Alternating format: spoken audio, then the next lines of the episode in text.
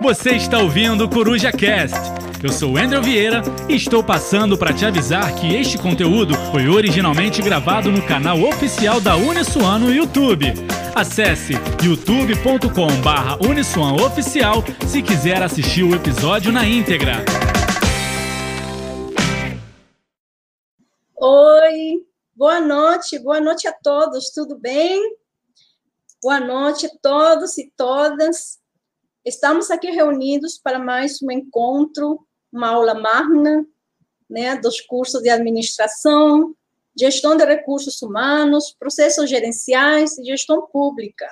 Eu queria mandar um beijo muito especial para todos os meus, meus corujinhas e todos os professores do curso, dos cursos. Estou vendo aqui no chat, professor Carlos Alexandre, professor Jimmy, professora Gabriele, Elaine, todos, todos vocês. Muito obrigada pela força. Corujinhas, Ana Paula, Gavi, Gabriele, Giovana, Mariana, Márcio, professor Alexandre Carreira, isso aí, boa noite, boa noite, meus queridos. Silene, Marcelo, Letícia, Marcelo Leonardo, Marciano, muito bem, sejam muito, muito bem-vindos a mais um encontro junto com a gente. Pois bem, Corujinhas, é, estamos iniciando mais um semestre letivo, mais uma jornada acadêmica. É, eu costumo fazer é, a abertura dos eventos como a coordenadora de uma forma mais motivada, mais alegre. Mas essa semana, você faz um ano que a gente não se encontra mais fisicamente estamos distanciados por uma pandemia. Então, a minha mensagem de abertura deste evento será diferente de outros eventos, onde a característica, a nossa característica era a aglomeração estudantil. Como era lindo de se ver. Era um diferencial. Por exemplo, com Vinhais. Lembra? Lá no, no, no gerenciamento de projetos no Pão de Açúcar, até o próprio gerente lá teve que vir falar comigo porque a multidão era imensa, todos alunos juntos, né, lá para apreciar, para a gente poder ter aula lá no bondinho. Como era legal as praias, a gente fazia um trabalho né, no dia do meio ambiente, junto com o professor Alexandre. Então, a gente também invadia as praias, aglomerávamos, até nós fomos um, até a hidrelétrica de Itaipu com o professor Antônio. Aglomeramos lá nas três fronteiras. Como era legal, né, gente? Muito bom. Mas atualmente nós estamos vivendo um momento diferente no mundo. Atualmente nós estamos impactados por uma pandemia por causa do coronavírus o Covid-19. Hoje faz, né, hoje, essa semana, faz um ano que a gente teve que parar tudo. Nossos professores, de uma hora, numa semana, estavam em sala de aula com vocês, na outra, estava de aula remota. Mas a gente foi forte, nós fomos fortes. E eu lembro daquela primeira semana, todo mundo, todos nós estávamos, estávamos assustados eu atendia vocês de dia, noite, madrugada, porque o medo era grande, né? Como a gente ia continuar estudando? Eu queria agradecer ao meu time, todos os professores maravilhosos que conseguiram inovar, se reinventar, com muita criatividade, responsabilidade, dar continuidade às aulas. Mas atualmente a gente não pode voltar ainda a se encontrar estamos chegando à triste estatística de 300 mil vidas perdidas no Brasil. Um fato muito triste. Perdimos muitos familiares, amigos, avós, tios, primos. Se foram por causa da pandemia. E perdimos professores, professores da Uniswan como o professor Jorge Fernandes, Jorge França, e nosso amado professor Davi Aceredo Gonçalves. Foi muito triste. E com muita força, estamos dando muita força a quem neste momento está se recuperando da Covid-19, como é nosso querido professor Valdir Irineu Júnior. Meu querido, muita força, vai dar tudo certo. Pois bem, falei dos professores da Uniswan. Não apenas em nosso curso, mas professores de outros cursos também se foram por causa da pandemia. Mas permita-me, nesse momento, fazer uma homenagem à memória dos professores na pessoa do amigo que se foi, professor Davi Aceredo Gonçalves, cuja família está participando deste evento. A querida esposa Marta e as filhas do professor Davi, Natália e Isabela. Minhas queridas, estamos juntos superando tudo isso dedico esse momento, que será um momento ecumênico, um momento de união pela dor da perda. A família Uniswan não fica indiferente a tudo que está acontecendo. Nós concordamos, nós brigamos, nós lutamos pela ciência, nós brigamos, sim, pela vacina. Nós continuamos pregando, gente, usem álcool em gel, lavem as mãos, usem máscara, evitem aglomerações. Por quê? Porque quando um ente querido se vai, uma parte de nós também se perde. Seja um avô, um tio, uma mãe, um professor. Dá sempre aquela sensação de que a pessoa foi cedo demais e que a vida pode ser injusta.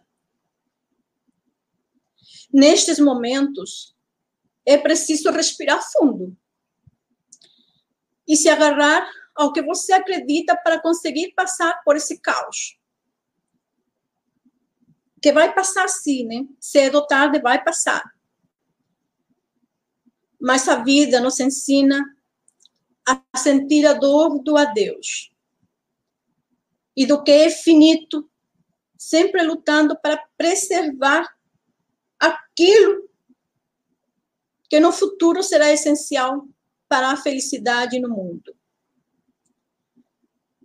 Reconhecendo a dávida da memória e em homenagem a todos nossos professores que se foram, e especialmente esta singela homenagem a nosso querido professor Davi Aceredo Gonçalves, cuja família se encontra presente eu vou chamar para participar a professora Rita Moura, do curso de Direito. Ela nos trará uma oração. Ela nos trará um louvor musical. E enquanto ela expressa esse louvor musical, eu peço para vocês, meus corujinhas, um minuto de silêncio, reflexão de tudo e oração e louvores para aqueles que se foram. Professora Rita, está me escutando? Sim. Boa noite o a todos. Espaço é seu. Boa noite a todos. Vamos levar os nossos pensamentos ao nosso Mestre Jesus. Que possamos, nesse momento, ter a proteção, o discernimento, para enfrentar essa pandemia, que tudo possa voltar da melhor forma possível. Agora, vamos fazer a oração que o Mestre nos ensinou.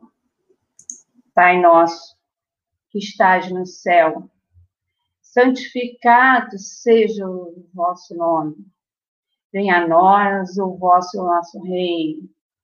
Seja feita a vossa vontade, assim na terra como no céu.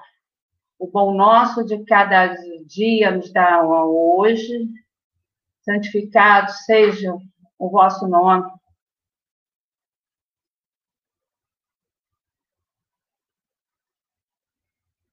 Um momento, por favor.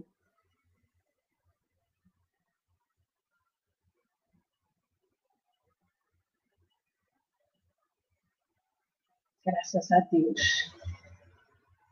Quanta luz neste ambiente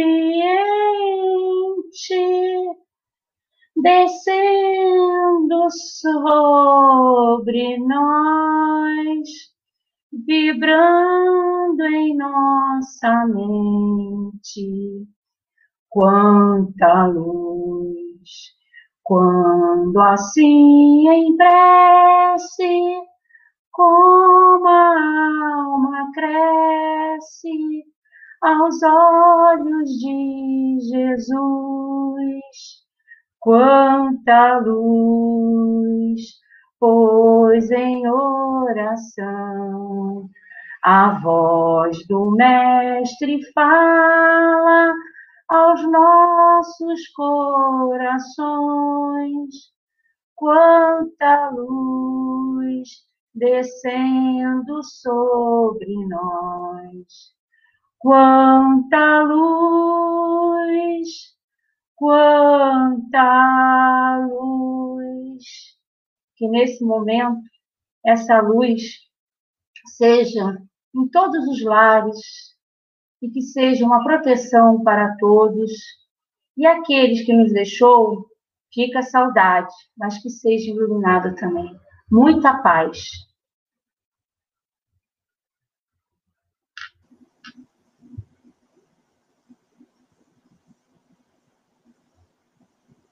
Professora Ceciliana. Muito obrigada, professora Rita.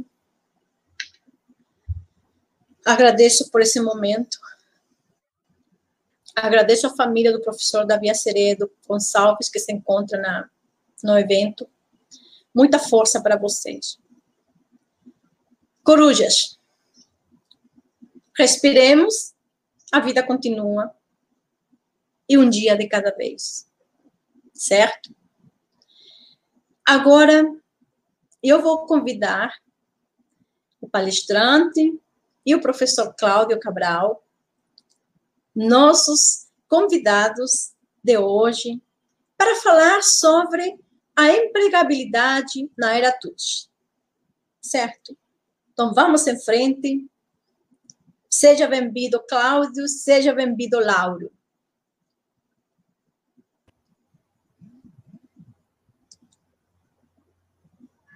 Muito boa noite a todos. Tudo bem, pessoal? Sou o professor Cláudio Cabral, né? Queria agradecer aí a oportunidade, né, o convite, o gentil convite da professora Siciliana, né, a oportunidade é, de estar conversando aí com vocês, né? Tem alguns, vários alunos meus aqui é, participando. Um beijo no coração de todos, né? Vamos fazer assim um excelente evento, um evento que realmente traga é, uma soma de informações, como o professor Lauro pode, é, pode ratificar depois. Né? Eu queria, nesse momento, agradecer também ao professor Lauro, né? professor Lauro Barilari, né? amigo meu de, de longa data, também professor, empreendedor, autor de livros, executivo de, uh, de empresas né? de porte uh, nacional e até transnacional, né? Um, um gestor assim de mão cheia, né? Tenho certeza que vai ser muito proveitoso para todos nós, né? Então, professor Lauro, né? Um prazer tê-lo aqui conosco, né? Tenho certeza que vai ser muito muito bacana, né? E depois dessa dessa apresentação, né? Eu vou fazer já uma primeira pergunta, né? Desse nosso bate-papo, desse talk show, né?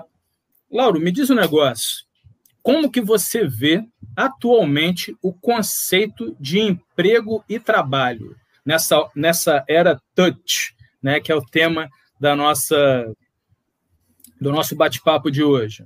Por favor, Lauro. Cláudio, é, obrigado. Começar agradecendo, né? Nós temos que começar sempre agradecendo esse convite maravilhoso. Meus sentimentos à família dos professores, às famílias da, da população do, de todo o planeta, né? De todos os alunos também. É, enfim, é, a questão é que a gente tem que manter a nossa energia sempre em alta, né? É, orar pelos que nos deixaram, mas seguir em frente. Isso é que é importante, né? Cláudio, é um prazer eu estar aqui contigo, que é um, é um professor brilhante, é um, é um expert no, no empreendedorismo, que já participou de alguns prêmios, né? Que já foi, é, que já foi, já recebeu prêmios do Sebrae. Então eu te admiro muito o seu trabalho. E a professora Siciliana, eu estou conhecendo ela agora, mas eu já estou sabendo do brilhante trabalho que ela que ela está fazendo na educação, à frente da coordenação de administração, de gestão. Então, eu quero dar os parabéns à direção da Uniswan pela iniciativa desse evento, por, por esse tema maravilhoso né, que a gente está tá tratando. E, e obviamente, é, dar o meu alô, o meu oi para os espectadores desse canal, né, para o público que está aqui nos ouvindo que são os verdadeiros protagonistas de todo esse conhecimento que a gente vai falar, de todas as informações que a gente vai abordar. Né? Eu espero que seja uma noite bem alegre. Né? É... Os alunos, nossos alunos, é, eles são tudo. Né? Tudo que a gente faz são para eles. Então, vocês estão de parabéns pela iniciativa do evento e pelo tema maravilhoso de empreendedorismo. Porque no momento em que nós estamos em crise social, econômica, crise de saúde, crise do planeta, né, é, é tão importante a gente colocar temas que remetem à, à ideia de prosperidade, né, que, que nos ajudem, de fato, a, a vencer na vida. Vencer não só na perspectiva econômica, mas sim como seres humanos melhores. Então, muito obrigado. Bom, começando a responder a sua pergunta, Cláudio, já posso, uhum. já posso responder? Por favor. Ah, então, tá bom. O, o Cláudio, é, pessoal, o, o trabalho está relacionado com um conjunto de atividades que você realiza para atingir a sua missão de vida. Né? Todo mundo, a gente fala assim, estou trabalhando para ser feliz. Ninguém fala, eu estou empregado para ser feliz. Embora você possa ser feliz como empregado, claro né, numa boa organização, numa organização humana, né, que reconhece os seus valores. Né? Ninguém, ninguém fala estou empregado, é, é, é, estou empregado para ser feliz, e sim estou trabalhando para ser feliz. O trabalho é uma expressão lato senso. Né? Em contrapartida, o emprego está muito vinculado a, a um posto, a um cargo, a renda, o emprego, ele é uma das possibilidades do trabalho. É importante a gente colocar um emprego como uma, uma, uma das possibilidades existentes no grande universo do trabalho. Existe, engraçado que existe alguns programas, meu primeiro emprego. Eu, é, o, o, o primeiro emprego é o início da minha carreira. Não, eu diria, o primeiro trabalho é o início de tudo.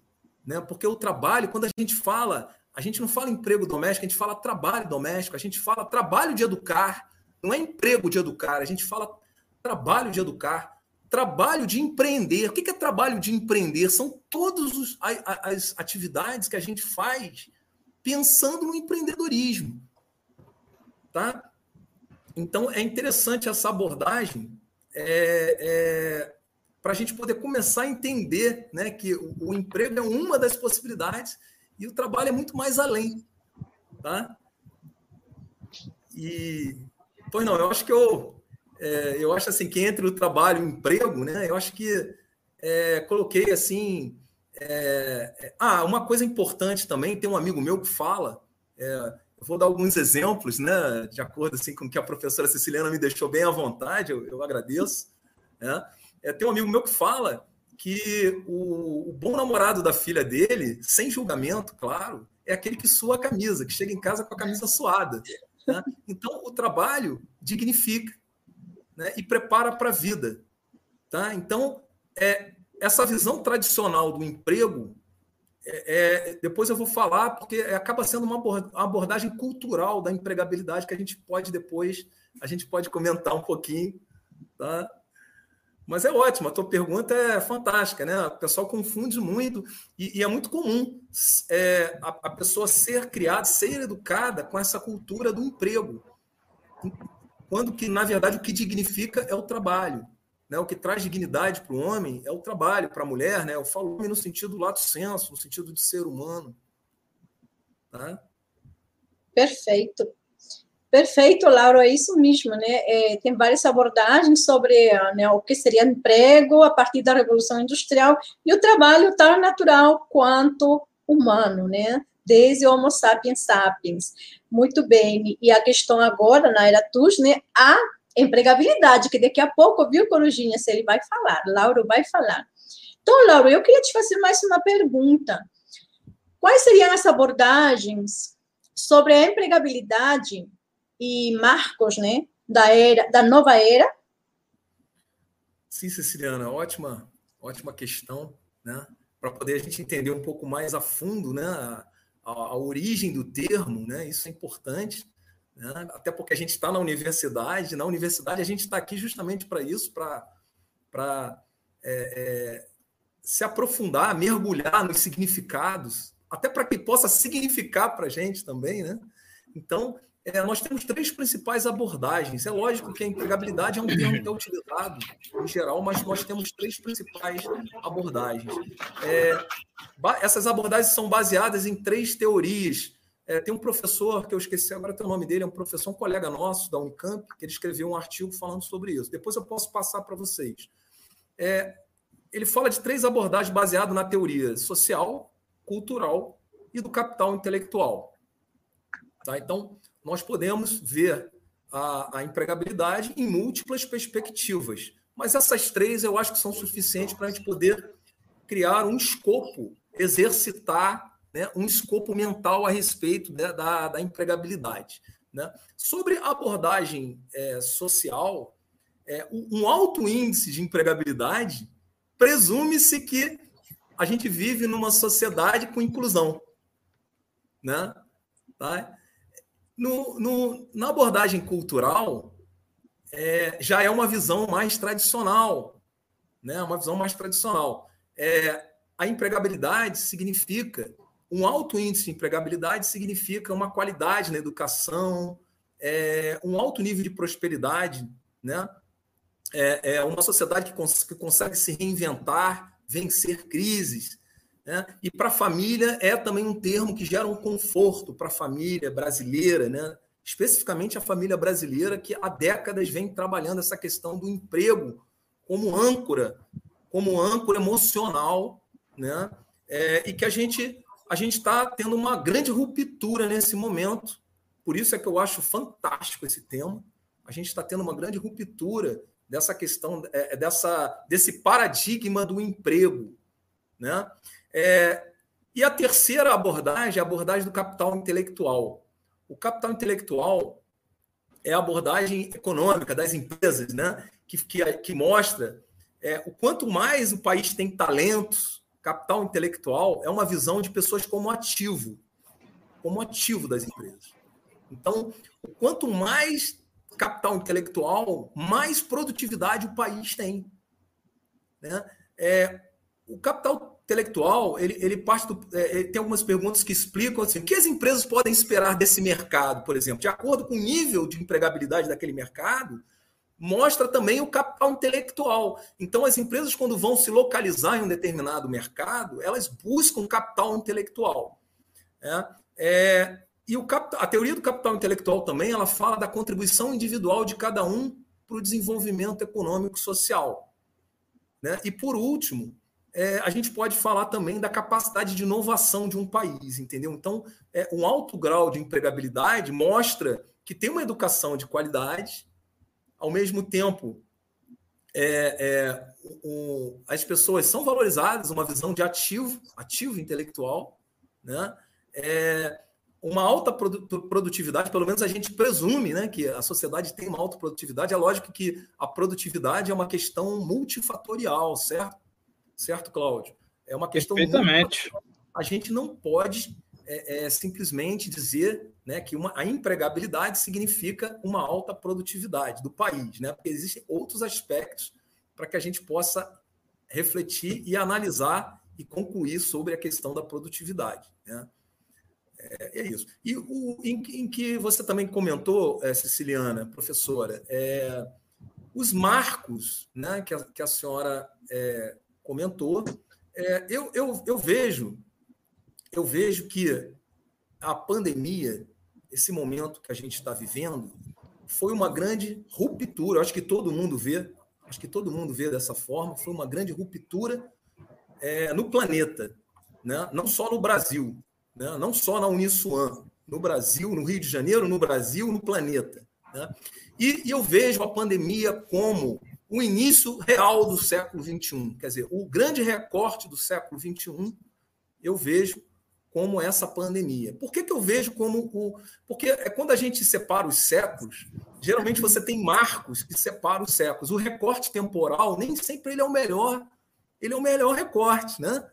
Geralmente você tem alguns marcos, revoluções industriais, movimentos sociais, que vão marcar a virada do século XVIII para o XIX, XIX para o XX, do XX para o XXI e assim por diante. Então eu vejo, eu vejo que a, a, a pandemia é, muito gatilho, no, na virada do século XXI, teve muito gatilho, muito gatilho tecnológico, teve muita novidade, né? teve muita tecnologia.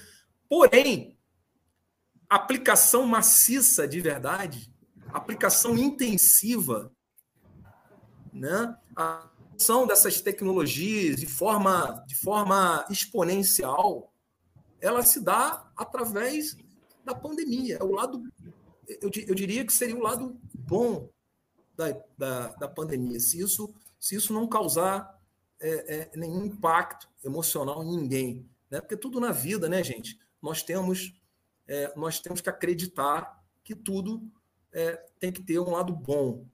Né? Nem que seja o lado da mudança de valores, por exemplo. Né? Então, é, eu, eu, quero, eu quero acrescentar que, além da, da pandemia ser um dos marcos, a falência de milhares de CNPJ, é, a falência do modelo tradicional gerou um grande repensar para os, os empresários, para os empreendedores, para os gestores, para os professores, né, para a sociedade em geral. Né? Muitas empresas sólidas, de uma hora para outra, ficaram fragilizadas, tiveram as pernas quebradas, muitas fecharam, inclusive, que a gente nunca imaginar, né? Então foram milhares de empresas fechando. Isso foi um marco também, professora, foi um grande marco. Exatamente. O fechamento em massa, em massa de empresas. E uma outra coisa importante é a grande crise social do mundo que a gente vive, né? que provocou um repensar sobre valores. Que valores são esses? Solidariedade, que a gente está vendo muita solidariedade. A própria palavra da professora siciliana no início desse evento, demonstra, demonstra um, uma sensibilidade, uma coisa de outro mundo, que antes eu nunca vi isso. Antes a gente ter um momento de silêncio, de respeito. Né? Então, é, eu, eu parabenizo muito a professora Siciliana, por quê? Porque é um momento de emoção, de sensibilidade, de solidariedade. Né? E nós temos que repensar a questão da necessidade, a questão do que, que é, o que, que é preciso? Eu gosto muito de, de, uma frase da Natura, né? que é assim: por que, que eu preciso do que eu não preciso? Por que, que eu preciso daquilo que eu não preciso?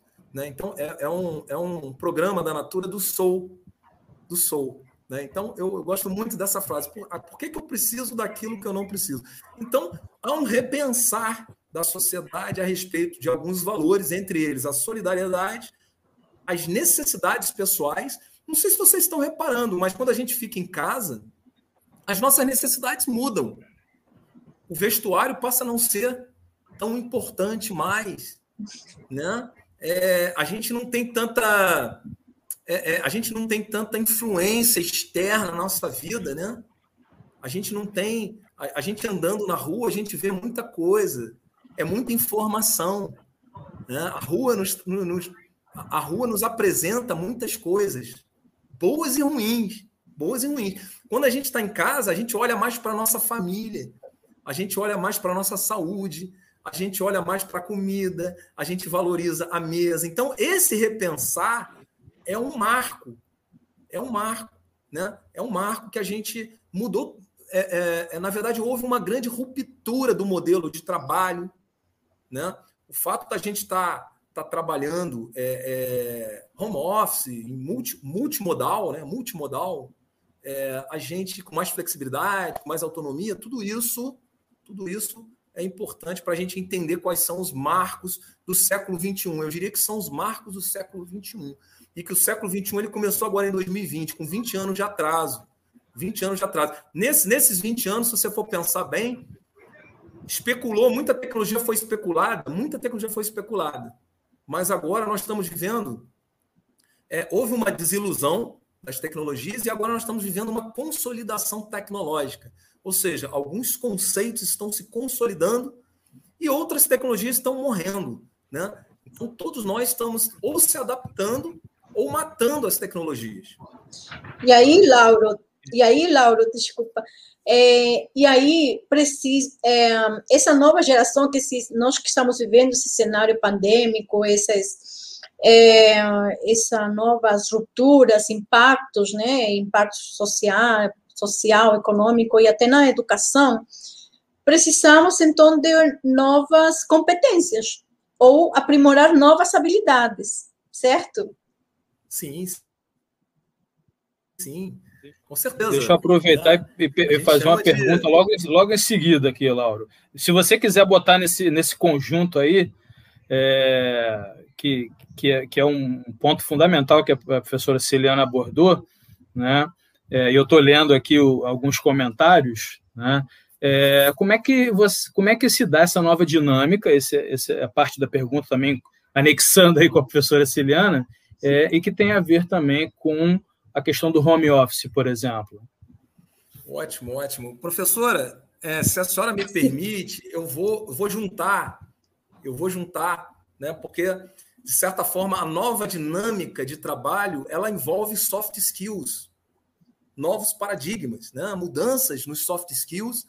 Né? É, na verdade, para quem não sabe, né, os soft skills são habilidades, né? habilidades comportamentais que a gente tem que desenvolver justamente para ter a empregabilidade, que é a capacidade de, é, assim, conceituando a empregabilidade, que eu não sei se a gente chegou a fazer isso, eu peço até desculpas, né, que a gente iniciou, acabou não conceituando, mas a, a empregabilidade, né, é, é, é a capacidade que a pessoa tem né, de se adaptar aos requerimentos do mercado, né, as demandas do mercado. Então, então, de acordo com vai mudando as demandas de mercado, as habilidades vão mudando também. Né? Essa é a importância da gente estar estudando de forma contínua, de forma permanente. Né? Porque, é, imagina, hoje, se a gente ficar um ano sem estudar, é muito mal visto pelo mercado, tá? É, assim, eu tô, tô muito em contato com, com executivos, com diretores da área de recursos humanos, da área de, de gestão, empresários, e, e, e, é muito importante. A pessoa que está parada um ano, parece que ela se desconecta desse, dessa nova dinâmica. Essa nova, essa nova dinâmica, ela, ela, ela, ela é a própria palavra dinâmica, né? Ela não é, ela é algo em movimento que está acontecendo em movimento. Então você precisa estar em movimento para poder pegar essa onda. Se você não estiver em movimento para pegar essa onda, você perde essa onda. Isso é claro. Tá? Isso é claro. É, é, eu, eu, já vou falar um pouquinho né, dessa questão dos, dos, das habilidades, dos soft skills. É, é, a nova dinâmica ela envolve, ela envolve, em primeiro lugar, um trabalho centrado no ser humano. Tá? Coisa que a gente já falava antes, mas falava, falava no sentido, no sentido dos livros, da teoria, né? Então, a gente tá, hoje a gente tem que estar tá centrado de verdade no ser humano e nas suas necessidades. Né? Uma outra característica é a questão da autonomia do, do trabalhador. O foco, o foco em projetos, em resultados, a entrega de resultados. Né? a participação ativa dos consumidores também muda muito a nossa forma de trabalhar, porque hoje, não só na, na no processo produtivo, mas no processo de PD, né, no, no, no, processo de desenvolvimento de novos produtos e serviços, a participação do cliente, do consumidor, é fundamental. Tá? Então, nós temos que pensar não só a minha relação com o meu chefe, mas a minha relação com o meu cliente. Então, quando eu estou home office, é, eu estou trabalhando triangulando, triangulando, né? eu não estou trabalhando é, é, é, é, apenas com dois canais, eu estou trabalhando em múltiplos canais, porque eu tenho que ter também essa percepção de que o cliente está participando né? ele está participando. É, aí você tem a questão da, da, co, da, da colaboração, da coautoria, corresponsabilidade, né? É, enfim, tudo que é co, começa com co, né? Coautoria, é, é, cocriação, corresponsabilidade, tudo isso. Então, a gente vive um momento em que a participação ativa ela é fundamental na qualidade do resultado, na qualidade do resultado. Uma outra coisa também que é clara, né, que no Brasil a gente passou por uma reforma trabalhista, ah, houve uma mudança das relações trabalhistas, de forma hoje elas são mais flexíveis e menos formais, né? O trabalho home office que o professor Cláudio falou, né? O trabalho temporário, o outsourcing, né, que a gente volta a falar de outsourcing, né? A consultoria, o atendimento sob demanda, né? E, e, e assim, a gente percebe também o fim daquela hierarquia formal, sabe? É, então, assim, o, o, o, trabalho em equipe ele começa, ele começa a ser muito valorizado, né? A, na verdade, a hierarquia é, formal de estrutura, aquela hierarquia de estrutura, ela começa a cair e as lideranças, né? E a entrega de soluções passa a ser o maior valor da empresa são as lider as verdadeiras lideranças e a entrega de valor. Então, a nova dinâmica é ou eu entrego valor ou eu não entrego valor. Ou, né, ou eu lidero projetos ou eu não lidero projetos. Não tem mais aquele negócio em quais cargos que você teve, né? Quais são os cargos que você teve na sua carreira? Isso já não existe mais. Coloque o cargo no seu currículo. Isso praticamente não existe mais. Essa valorização de cargo, e sim de resultados, projetos. Tá? É, mais do que nunca, né? Porque com automação o, o robô ele não tem essa capacidade de gerar é, gerar resultado tem, né? Mas essa capacidade de pensar o resultado, de prospectar, né? Essa capacidade de prospectar, essa capacidade de, de criar, né? O robô não tem. Então, a nova dinâmica é de valorização do ser humano com a latência do valor como atributo essencial. Né? O valor passa a ser um atributo essencial né? ser um funcionário de valor, você é, ter uma família de valor, uma pessoa de valor, tanto no mundo profissional quanto no mundo pessoal. É, e, e, agora falando um pouquinho também da, dos soft skills, né? É, existe uma nova arquitetura curricular, né? Como eu abordei, existe uma nova arquitetura curricular é, que, que tem novos paradigmas sobre o bom, o bom trabalhador. Né? O bom trabalhador, vocês já ouviram aquela, aquela, aquela expressão mente de obra, em vez de ser mão de obra? Cada vez mais a mente de obra está sendo preponderante. São pessoas que fazem, são pessoas que transformam, né? É, são pessoas autônomas, são pessoas autônomas, são talentos. Talentos são aqueles que pessoas que têm que, que têm a capacidade da autogestão. Autogestão é uma coisa incrível, porque você não dá trabalho para o dono, você não dá trabalho para o acionista. Né? Autogestão é fantástica. Aquele funcionário, o funcionário, o empreendedor, que ele, ele, ele tem essa capacidade de autogestão, né? é, é, é fantástico.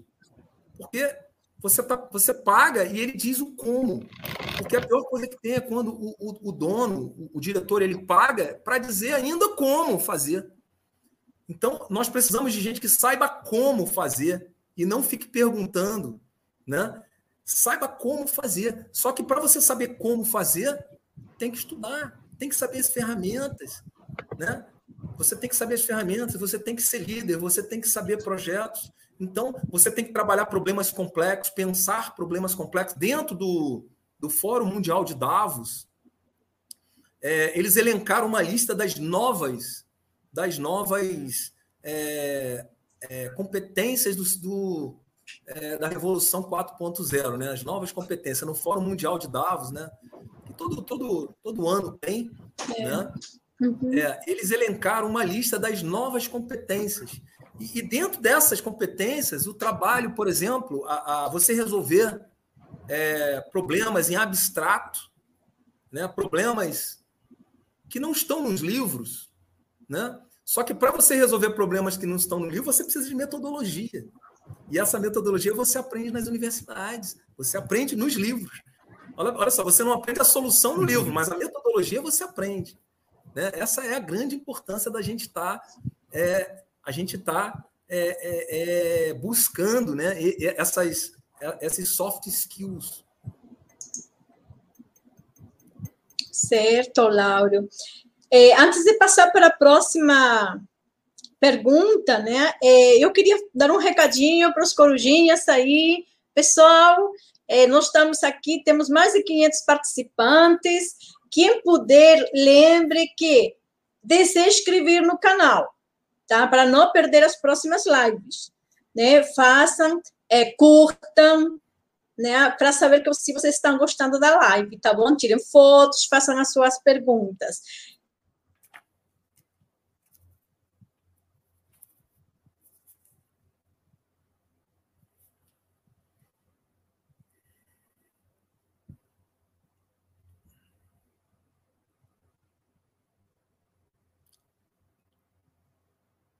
Então, Lauro, dando prosseguimento aqui, né, uma, a professora Siciliana chegou até a falar de, de consumidor, né? Como é que você verifica, né? A gente entende, né, que vivemos um nova, uma nova era, vivemos um novo cenário, todo em função da pandemia, isso daí ficou muito mais evidente, né? E acabou acelerando alguns comportamentos, né? comportamentos de consumo, comportamentos de como até você é, é, ficar em casa, né?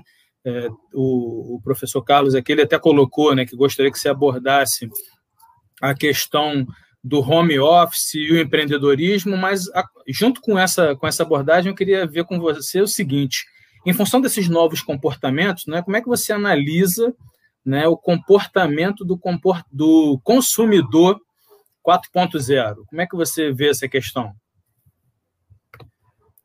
Bem, Cláudio, é, é essa nomenclatura de 4.0, hoje nós temos aí saúde 4.0, mercado 4.0, empreendedorismo 4.0, gestão 4.0, administrador 4.0, né? Então nós temos que temos uma confusão conceitual, né? É, nós temos é, é, tecnologias 4.0, revolução 4.0, saúde 4.0, político 4.0, né? Político 4.0 nós temos todo. Né? Daqui a pouco nós teremos igreja 4.0, enfim, nós temos. É, é, tudo, é, tudo é possível, né, gente? Nós temos hoje várias igrejas 4.0, né? É, mudaram a forma de comunicação né, com, com os seus fiéis, enfim. Né? Então, é, respondendo a sua pergunta, Cláudio, uma ótima pergunta, e eu, eu também vou deixar claro que eu, eu pretendo responder a pergunta do, do colega, né, que falou sobre a questão do home office, do empreendedorismo, né? É, seria muito, muito interessante aí é, responder essa, essa. Eu, vou, eu vou, vou responder, eu vou tentar responder as duas perguntas, né? É, bom, o, o consumidor 4.0, Cláudio, eu vejo é, assim, originalmente são as crianças de 3 a 10 anos, né? E que essas é, é, são aquelas crianças com poder aquisitivo que possuem acesso e poder aquisitivo para adquirir as tecnologias e usar, tá certo? Porque, assim, se a gente for falar em termos de Brasil, né, nós não podemos ficar só falando de, de teoria de consumidor 4.0. Por quê? Porque nós temos no, no país um país de grandes dimensões, de, grandes, de, de múltiplas realidades. Então, quando a gente fala de consumidor 4.0, eu, eu, Lauro, eu defino é, as nossas crianças de 3 a 10 anos, né, que, que estão aí é, conectadas de classe média e classe alta, enfim, e que e têm acesso às novas tecnologias e que no futuro, daqui a 10 anos, que é um prazo curtíssimo, né, elas estarão uma vida mais simplificada, lutando pela doença do computador, lutando também pelas enfermidades que a tecnologia, né? Então, a tecnologia 4.0 ela vem também para nos ajudar. A tecnologia calma, que é aquela tecnologia que, que desaparece da nossa vida, é, é, desaparece fisicamente da nossa vida, né? É, é aquela tecnologia que ela é tão boa que ela não nos atrapalha.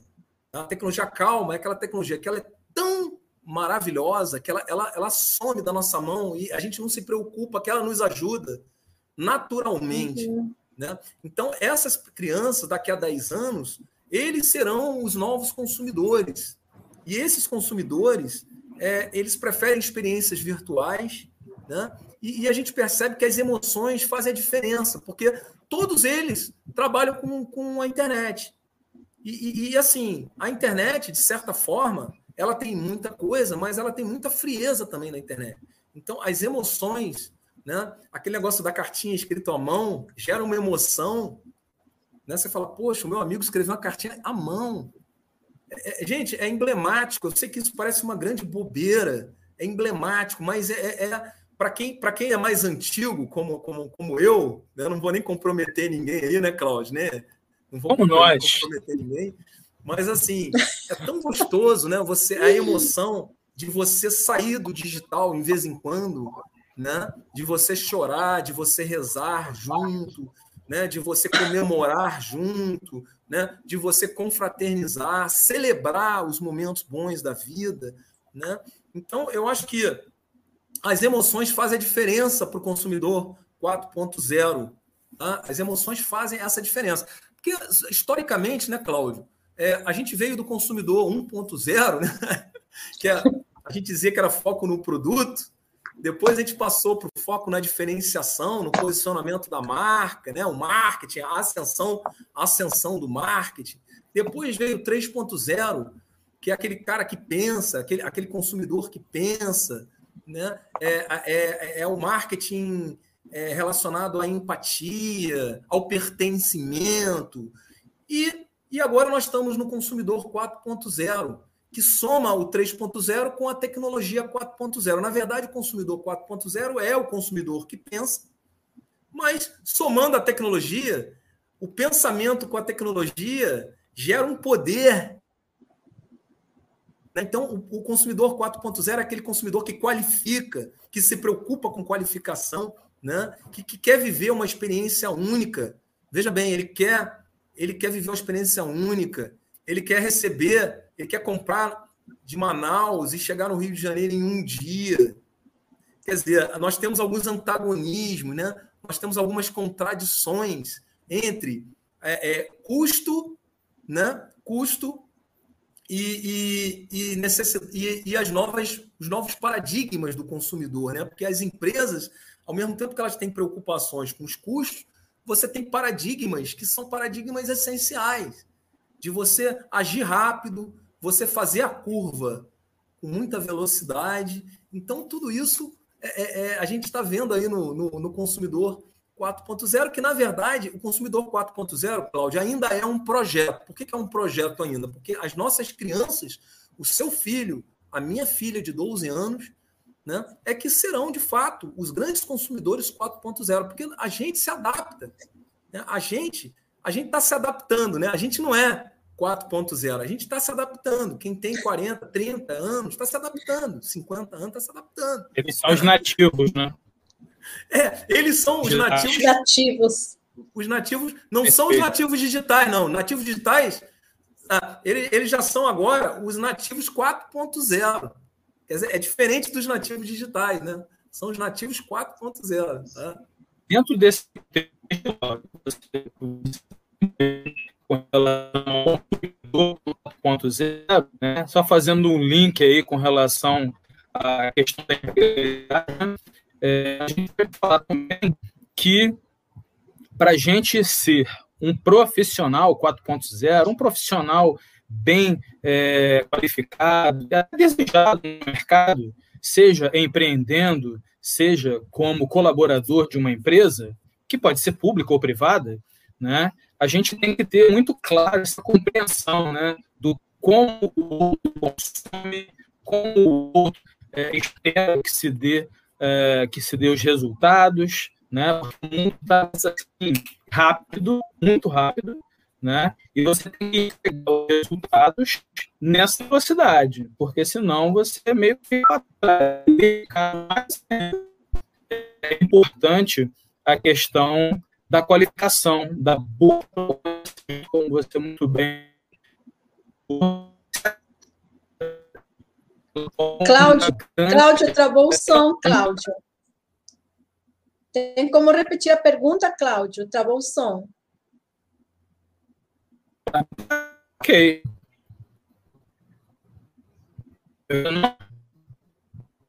Travou de novo. Mas eu posso fazer a pergunta, é, o Cláudio estava se referindo né, a quais são os novos paradigmas de gestão. Como se preparar para esse novo modelo, Lauro? Quais seriam os soft skills, skills as habilidades comportamentais? Bem, é, os novos referenciais de gestão, né, com, com tudo isso que está aqui, que nos atingiu e atingiu a todos os empresários, empreendedores, é, a gente começou a gente começou a refletir. Eu andei conversando com alguns empresários, amigos, né? Eu conversei com um grupo de empresários e, e eu comecei a concluir é, algumas, algumas, alguns aprendizados dessa fase que a gente está vivendo. Né? Bom, o primeiro aprendizado é que é, as organizações são sistemas abertos e que aprendem. Né? O, o nosso Peter Senge, grande autor contemporâneo, é, ele estava um pouco, ele estava um pouco, é, não, não, digo esquecido, mas ele ele ele estava assim é, morno, morno na, na nova realidade tecnológica. Mas agora com o advento aí da pandemia, a gente começou a perceber que essa questão das organizações que aprendem são, é, é uma questão fundamental para a sobrevivência empresarial e, e isso para os executivos também, né? porque as organizações são organismos vivos e nós é, somos CN, é, CPF, a empresa é CNPJ, nós somos CPF, nós precisamos também estar conectados com essa questão do aprendizado, do Peter Senge. É, para quem não conhece, aí são a quinta disciplina, né? são alguns livros, é, um grande autor contemporâneo, um dos maiores autores aí da, da, da atualidade. Né? E, e, é importante a gente entender, por exemplo, a questão da, do compartilhamento, da inovação aberta. Né? É, tudo isso, a inovação aberta junto com o cliente, junto com fornecedores, fortalecimento da inovação aberta em rede, em rede, redes de valor, não só redes de suprimento. Essa palavra rede, supply chain, está é, tá praticamente ultrapassada. Hoje a gente fala em value, value chain, cadeia de valor. A, a cadeia de suprimentos ela passa a ser uma, uma linguagem ultrapassada. E sim, a gente começa a falar sobre cadeia de valor. É, VCM, Value Chain Management. Tá? Bom, é, uma coisa importante é trazer emoção para a experiência. Isso é é, um, é um soft skills que a gente tem que ter. Trazer emoção para a experiência. Tá? Então, se a gente quer trabalhar em equipe, nós temos que trazer emoção para a nossa equipe. Se a gente quer agradar, surpreender nosso cliente, nós temos que trazer emoção para a nossa, nossa solução. Né?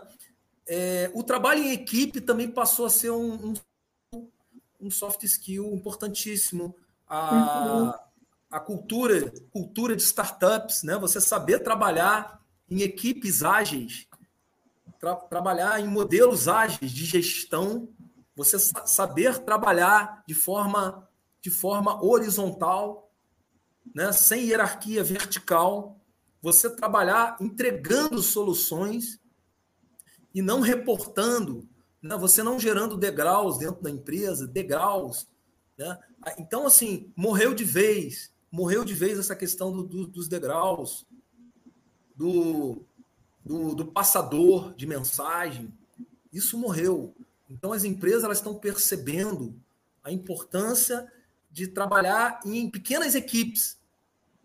Você vê os bancos, os bancos eles preferem comprar startups do que contratar. Por que, que eles preferem comprar startups do que contratar? Porque ele é melhor, é melhor crescer em pequenas células do que do que virar um grande transatlântico, né? É, é, eu costumo dizer que é melhor você você ser pequeno jet skis do que você ser um grande transatlântico, porque você não vai fazer a curva. E eles já perceberam, as grandes empresas já perceberam que, que elas não vão fazer a curva se elas continuarem trabalhando no modelo tradicional e com pessoas de pensamento tradicional. Então é importante que os jovens que estão hoje na universidade é, eles pensem de forma, é, tentem exercitar, tentem exercitar o pensamento é, fora do tradicional. Cláudio, ainda bem que você voltou. Voltei, voltei. Por algum motivo aí deu uma, uma travada na internet. Eu não sei até onde que vocês me ouviram, me perdoe. Né? É... a pergunta, Cláudio, ele está respondendo sobre soft skills. Bom, é, legal, uma coisa legal. importante também é profissionalizar os processos de gestão. Ou seja, profissionalizar o marketing, profissionalizar as finanças, profissionalizar a gestão de pessoas, a produção, profissionalizar a pesquisa e desenvolvimento. Né? Antigamente, só, só para só contextualizar, Siciliana, Cláudio, já como vocês me deram essa liberdade de, de dar alguns exemplos, né? as pessoas, até, algumas empresas até hoje pensam que postar é fazer marketing. Você postar na sua página é, é, é fazer marketing. A pessoa confunde criação de um post com marketing. Né? O marketing, o macro processo de marketing, o macro processo de marketing, ele envolve, ele envolve planejamento, ele envolve criação, ele envolve prospecção, ele envolve pesquisa,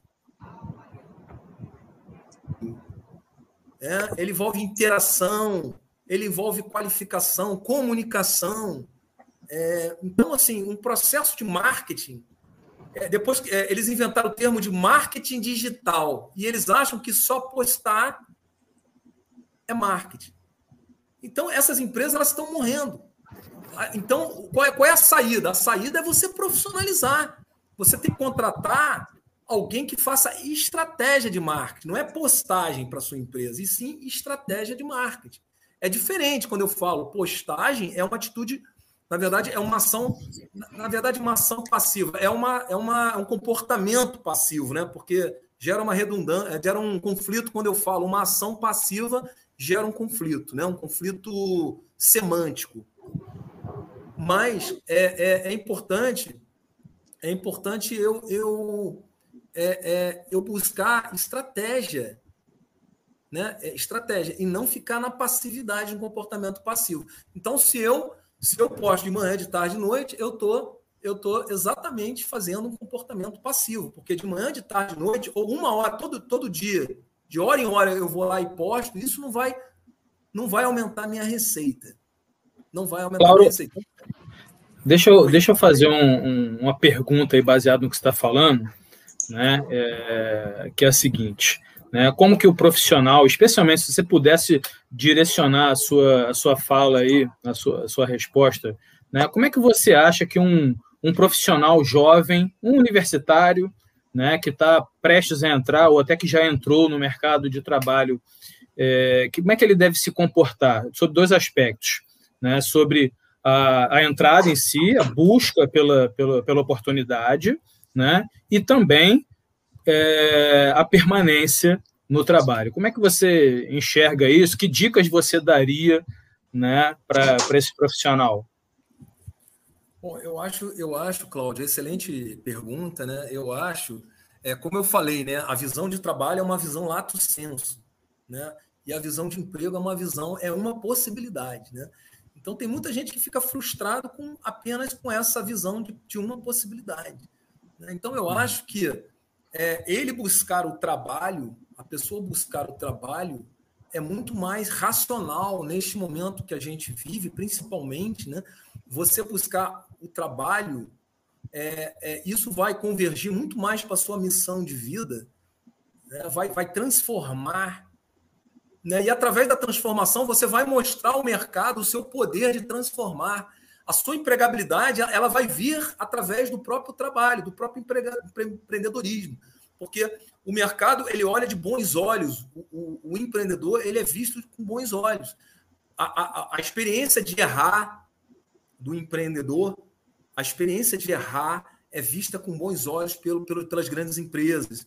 Então, a, o empreendedorismo, ele gera, o trabalho gera empregabilidade gera carreira. Não é o emprego que gera a carreira. Olha só, a carreira, o reconhecimento, né? o primeiro emprego vai, vai ser, será o início da minha carreira. Não, na verdade, é o primeiro trabalho que vai ser o início da sua carreira. Porque o emprego vai ser um. O emprego, é, é, é o emprego ele pode ser é, é uma opção em um determinado momento. Mas não significa que aquilo ali é uma escolha de vida. Inclusive, os empreendedores não vão optar pelo emprego. Embora eles tenham uma alta empregabilidade, os empreendedores têm uma alta empregabilidade, geralmente eles não optam pelo emprego. É interessante, né, Cláudio? Porque é, é, é, paradoxal, né? Ao mesmo tempo que a pessoa busca a empregabilidade, quanto mais ela busca empregabilidade, menos ela quer. Ela quer o emprego. É interessante.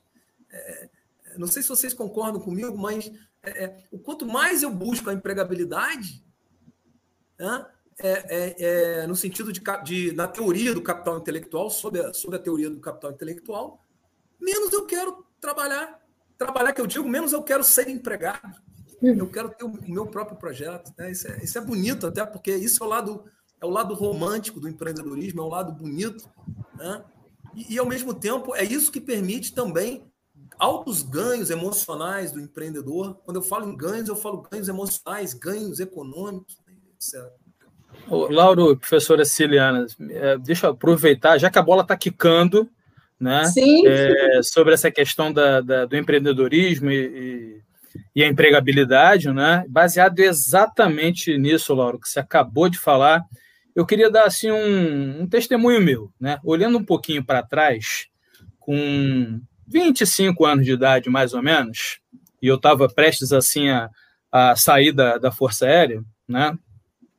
Fui militar de carreira e tal, mas chega um determinado momento na vida, né, que você tem que dar uma guinada na sua carreira, né? E a minha família ficou, poxa, mas é um emprego garantido, tem estabilidade e tal. Eu falei assim, poxa, mas a vida é tão curta, né? Vamos perseguir algum sonho, né?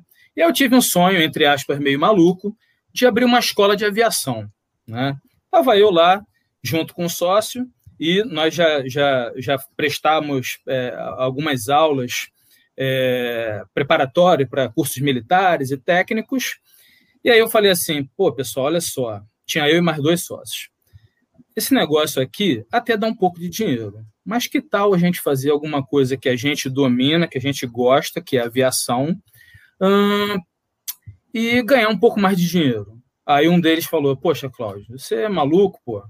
Você está vendo algum avião por aqui? Eu falei: Eu não estou vendo nenhum avião, não, mas eu vejo três pessoas da Força Aérea Brasileira que entendem de aviação, né, que possuem condições de dar aula para pilotos privados e a gente consegue tentar fazer alguma coisa. Aí um deles falou assim: Ah, Cláudio, pô, isso daí é demais para mim. Estou resumindo, né?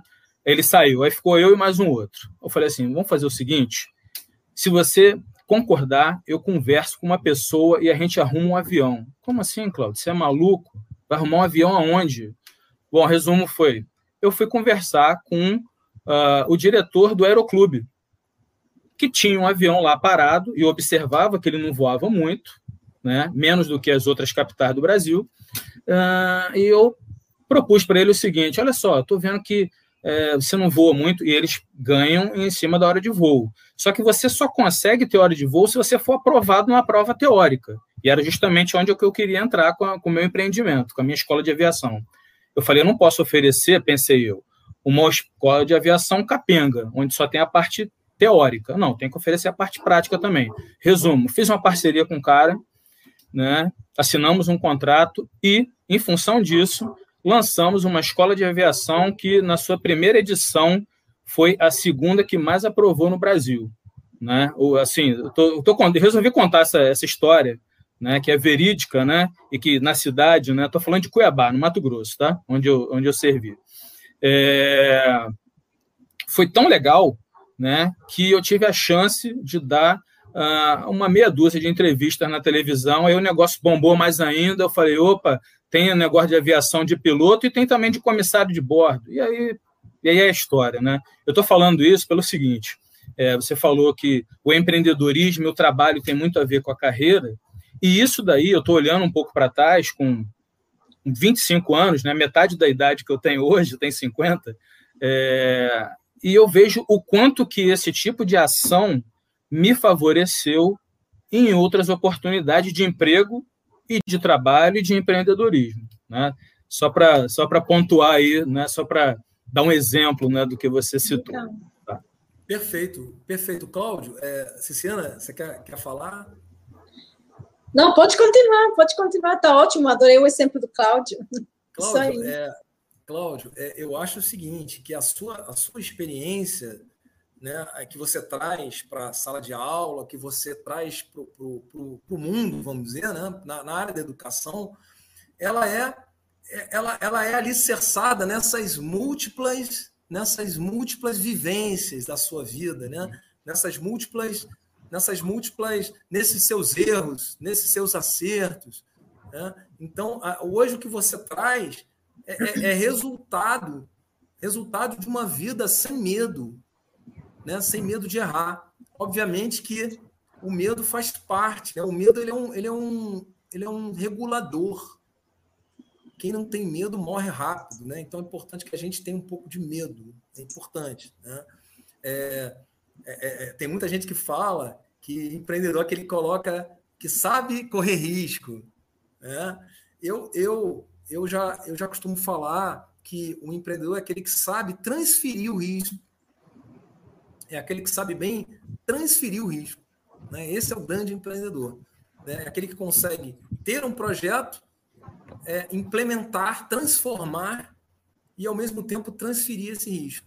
Porque ninguém quer assumir risco para colocar a nossa família em risco. Isso, isso, isso é uma coisa. É, é, é, é um mito do empreendedorismo. Né? O empreendedorismo é aquele que gosta de perder dinheiro, o empreendedor é aquele que gosta de perder dinheiro. Não, ninguém gosta de perder dinheiro. Né? Então, é, isso é um grande mito é, então é importante a gente quebrar quebrar alguns mitos também, alguns paradigmas aí, algumas referências, né? É isso aí. Com certeza, com certeza, Laura, e ainda mais as mulheres, né? Pelas estatísticas, eu sei que o empreendedorismo feminino está muito em alta aqui no Brasil, viu? Então, uhum. nós mulheres não temos medo. Olha, é verdade. Senhora, as mulheres estão de parabéns. Né? É, se, você, se você for for pesquisar sobre empreendedorismo feminino é, na França, na África. Né? Na África, então, na última década, nós temos projetos belíssimos. Né? O empreendedorismo feminino na África, Uganda, Ruanda, tudo quanto é, é, é, lugares, Etiópia, também tem lugares assim na África que são é, que o empreendedorismo floresceu e muito, e muito. Tá? Isso mostra que o trabalho ele dignifica e o trabalho, o empreendedorismo e o trabalho, eles são a grande saída. Ah, perdão, eu, eu, eu, chamo a grande entrada. Entrada. Eu não, eu não gosto de chamar de saída, eles são a grande entrada. Tá? É isso. Exatamente. É, aí, Laura, eu queria te perguntar sobre as profissões, né? É, perante esse cenário novo, que a gente está vivendo, com a inclusão de novas tecnologias, recursos digitais, cenário de pandemia, crise, etc. Quais seriam as áreas ou profissões que estão em alta, ou você acha que estariam em alta no futuro, ou agora estão em alta, que você possa nos recomendar, possa recomendar aí para nossos corujas? Sim, claro, com todo prazer. Né? Até porque nossos alunos são são a, a, a nossa razão de existir. Né? E, todo, e todo esse trabalho da educação não é um emprego da educação. Embora o professor esteja, muitas das vezes, empregado, a gente não fala eu sou empregado da educação, eu trabalho pela educação. É assim que eu falo, eu trabalho pela educação. Porque o, o, o, o sentido de trabalho de forma conotativa ele é muito, ele é muito mais amplo. Ele é muito mais amplo. Né? Então, é, é um prazer quando a gente tenta, né? É, é, lógico que não há uma receita, né, Ceciliana? É. Tem muitas áreas que estão surgindo, então, obviamente, que eu não vou, é, eu não vou saber é, é, é prospectar aqui, eu vou saber colocar uma lista tão correta, tão, tão precisa, mas eu arriscaria dizer algumas áreas? Arriscaria dizer até com humildade. Eu andei, eu andei lendo muita coisa, eu já estou lendo sobre empreendedorismo é, desde quando eu estava na minha coluna da Rádio Manchete, que eu, eu, fui colunista da Rádio Manchete durante, durante alguns anos, depois eu fui da Rádio Pop Rio, né, e tinha uma coluna chamada Momento do Empreendedor. Né? É, é, se você quiser transformar suas ideias em oportunidade, coluna Momento do Empreendedor. Então, é, eu falei, o meu livro, inclusive, ele, ele vem. Desculpa se eu estou fazendo aqui um, rápido merchan. Não, meu livro, desculpa. Tá? Eu não, eu não vivo. Eu não vivo de livro, tá bom? No Brasil a gente não vive de livro, infelizmente. Autoculto do empreendedor. É, o, o, os autores no Brasil, eles não ganham dinheiro né? É só um ou outro que vai ganhar dinheiro, é muito difícil, você não vive de livro.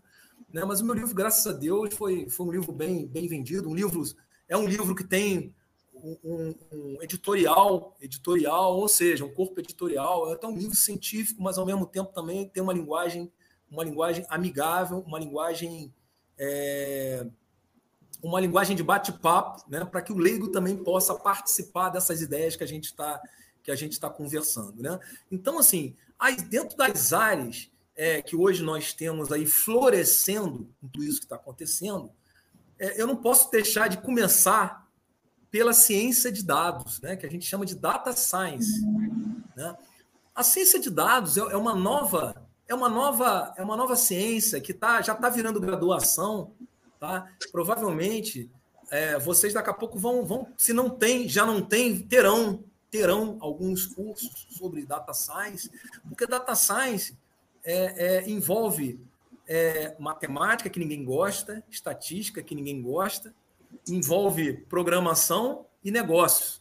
Se você junta matemática com estatística, programação e, e, e, e programação, matemática, estatística e negócio, você junta tudo isso, você gera o que a gente chama de algoritmos. Né? E o que, que são os algoritmos?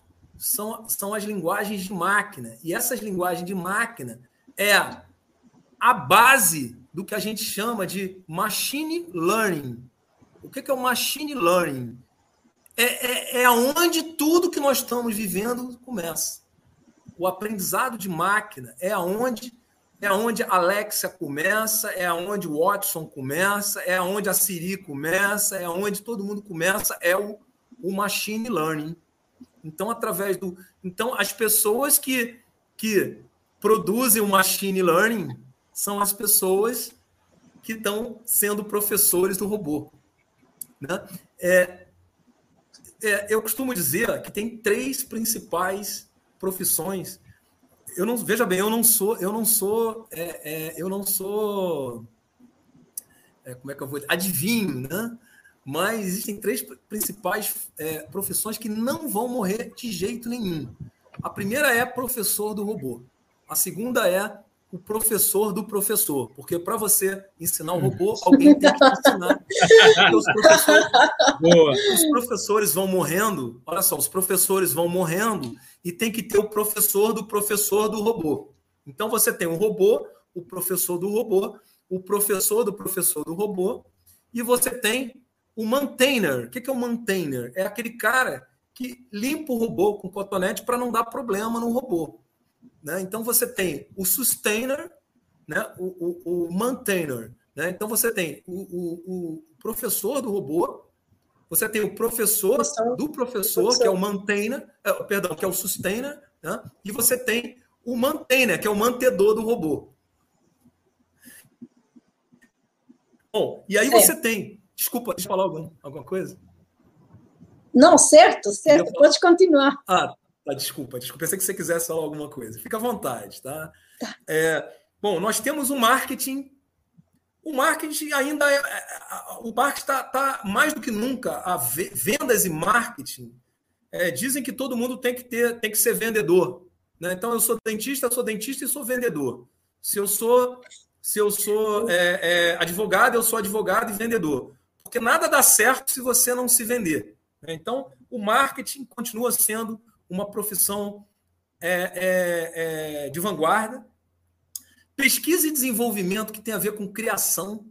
Tudo que tem criação humana está em alta.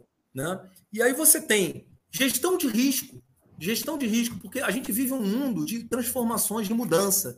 Então, quando a gente vive um mundo de transformações e mudança, nada mais natural que a gestão de risco seja mais valorizada pelas empresas, né? Porque a partir do momento que você tem muita mudança acontecendo, muito gatilho acontecendo, as transformações estão. E, e, quando você tem uma, uma transformação muito grande, do jeito que a gente está vivendo, as posições relativas elas, elas ficam.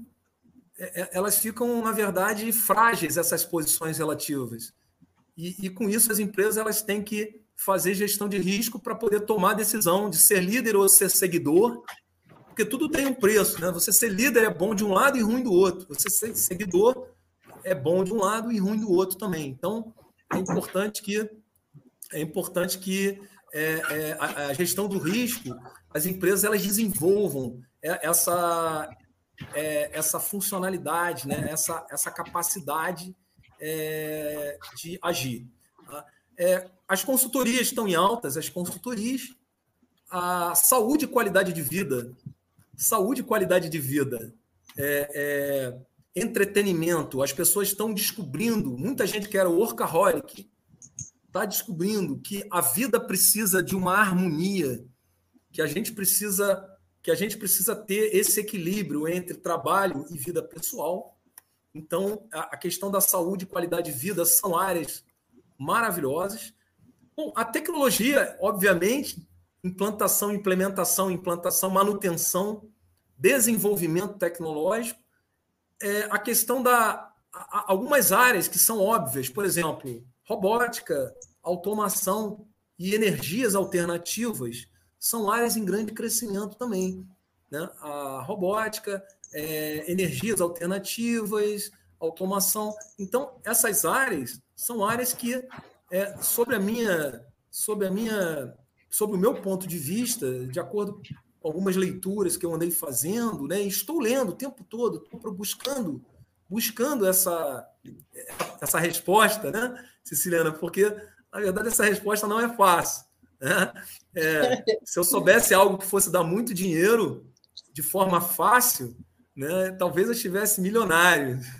Certo, Lauro. Eu acho que assim, o importante é que o aluno, o estudante, né, agora quem está nessa aula magna, na jornada acadêmica, durante seu curso, ele consiga construir habilidades em recursos digitais, em ciência de dados, né, dados, né, ciência da informação, é, entender melhor esse mundo digital e hum, e assim, porque não só apenas, né, trata-se de conhecimentos, mas é aprimoramento né, de certas competências e habilidades.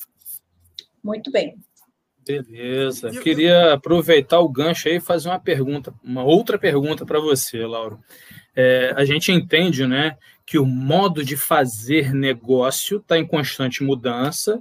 A pandemia acelerou um pouco mais a questão do como fazer negócio. É, e a gente tem que se adaptar. A gente empreendedor, a gente colaborador, né? e dentro desse contexto surge um conceito do omnichannel. Né? A minha pergunta é, o que, que o omnichannel muda na questão das empresas e no modo de fazer negócios e também como é que o profissional pode e deve se adaptar nesse contexto? Excelente pergunta, Cláudio. Tá? É... Gente, é, é, importante, eu vou responder dando exemplo, porque o omnichannel acaba, quando a gente fala que é a união dos canais, fica uma coisa muito é, muito abstrata. Né? Fala assim, é, ah, é, a, é, a, é a união dos canais, é, é o multicanal. Fica uma coisa muito, muito abstrata. Existem alguns, alguns clichês da tecnologia, existem alguns clichês do empreendedorismo que a gente tem que ser, procurar ser mais, até ser mais didático, para que a gente possa atingir, atingir a população como um todo, né? Pessoas também, porque aqui você tem alunos de alto nível nos assistindo do, do ensino superior, a pessoas com alto grau, né? Alto grau intelectual, mas também a gente também a gente também pode receber aqui nesse canal, né? Pessoas é, de, de, níveis de escolaridade mais baixos. Por que não? Por que não? Né? Nós vivemos numa democracia do conhecimento. Né? Nós temos que compartilhar o nosso conhecimento. Né? Então, é, o Omnichannel, eu, eu gostaria assim, de dar um exemplo prático. Por exemplo, quando você entra numa loja dessa de departamento, tipo Casas Bahia, Estou né? dando um exemplo, tá, gente? Quando você entra, eu não estou ganhando nada da Casas Bahia, tá? Mas quando você entra na Casa Bahia, antigamente, para comprar uma televisão, o vendedor te atendia super bem, mas na hora de fechar, ele falava assim: olha, o preço é esse. Aí você fala, poxa, mas o, o preço da internet é, ele é mais baixo, né? Será que você pelo, pelo menos pelo menos não poderia chegar no, no mesmo preço para eu comprar contigo? Aí ele olhava para você com aquela cara e falava assim: infelizmente, eu não consigo chegar no preço da internet. Tá? Infelizmente, dentro da própria empresa, uhum. você tinha um processo de compras na loja e um processo de compra digital. E com isso, você tinha um conflito de interesse, inclusive, né? Coitado, o vendedor chegava a ponto de falar, coitado. Às vezes eu comprei, eu comprei, teve uma vez que eu comprei um equipamento eu paguei 50 reais a mais na loja, porque eu falei, poxa, coitado, ele tem família, ele me deu um ótimo atendimento. É, e assim, eu vou embora para casa, ele me mostrou, me mostrou o produto, eu vou embora para casa e ele não vai vender. Ele precisa ganhar dinheiro no final do mês para sustentar a família dele. Então eu falei, ó, eu vou comprar, paguei 50 reais a mais. Mas não faz sentido. Veja bem, uma empresa, né? Ela tem vários canais, mas o cliente não está interessado nisso, ele quer uma solução, uma solução integral, que a gente chama de solução global, integral. O que é uma solução integral? É, é uma solução única, uma experiência única. Né? E aí criaram, criaram o Figital. O Figital. O Figital é, é, ele representa a seguinte, a seguinte característica. Uma empresa não existe 100% física, e uma empresa 100% digital, ela também não existe. Tá? Então, nós temos os dois extremos. Uma empresa 100% digital, ela não existe. E uma empresa 100% física, ela também não existe mais. Então, o que é o digital? O digital é a combinação do mundo físico com o mundo digital. Mas essa combinação leva ao, ao omnichannel. Por que, que é o omnichannel? O omnichannel leva a uma experiência única, que ele pode tanto começar no digital e terminar no físico, ou começar no físico e terminar no digital. Tá? Então, veja bem, a experiência única. Ou ele começa no, no, no digital e termina no físico, ou começa no físico e termina no digital. Agora, os processos, eles são, eles são processos únicos.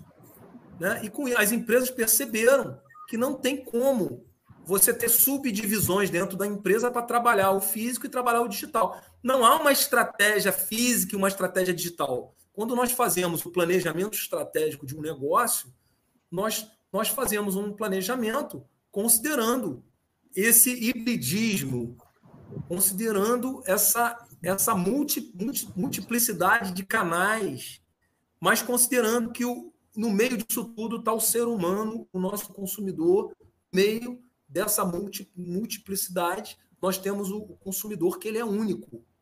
Veja bem, nós temos múltiplos canais, mas o consumidor ele é único. Então, é Perfeito.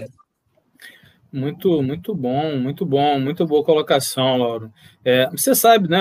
Compartilhar com você aí, eu tive uma experiência nesse final de semana passado, né? Meu celular, é, que eu já tenho aqui há uns cinco anos, mais ou menos, tá, né? Tá resistindo bravamente. mas, tá. Mas eu, eu, eu ele está dando alguns sinais assim de que vai morrer e tal. Eu falei, antes que ele né, vá para o CTI de vez, eu tenho que arrumar outro, né? Porque eu trabalhe com ele e tal. Aí eu fui. E aconteceu exatamente isso que você acabou de narrar. E olha que a diferença não era só de 50 reais, não, era coisa de quase mil reais, 900 e poucos reais.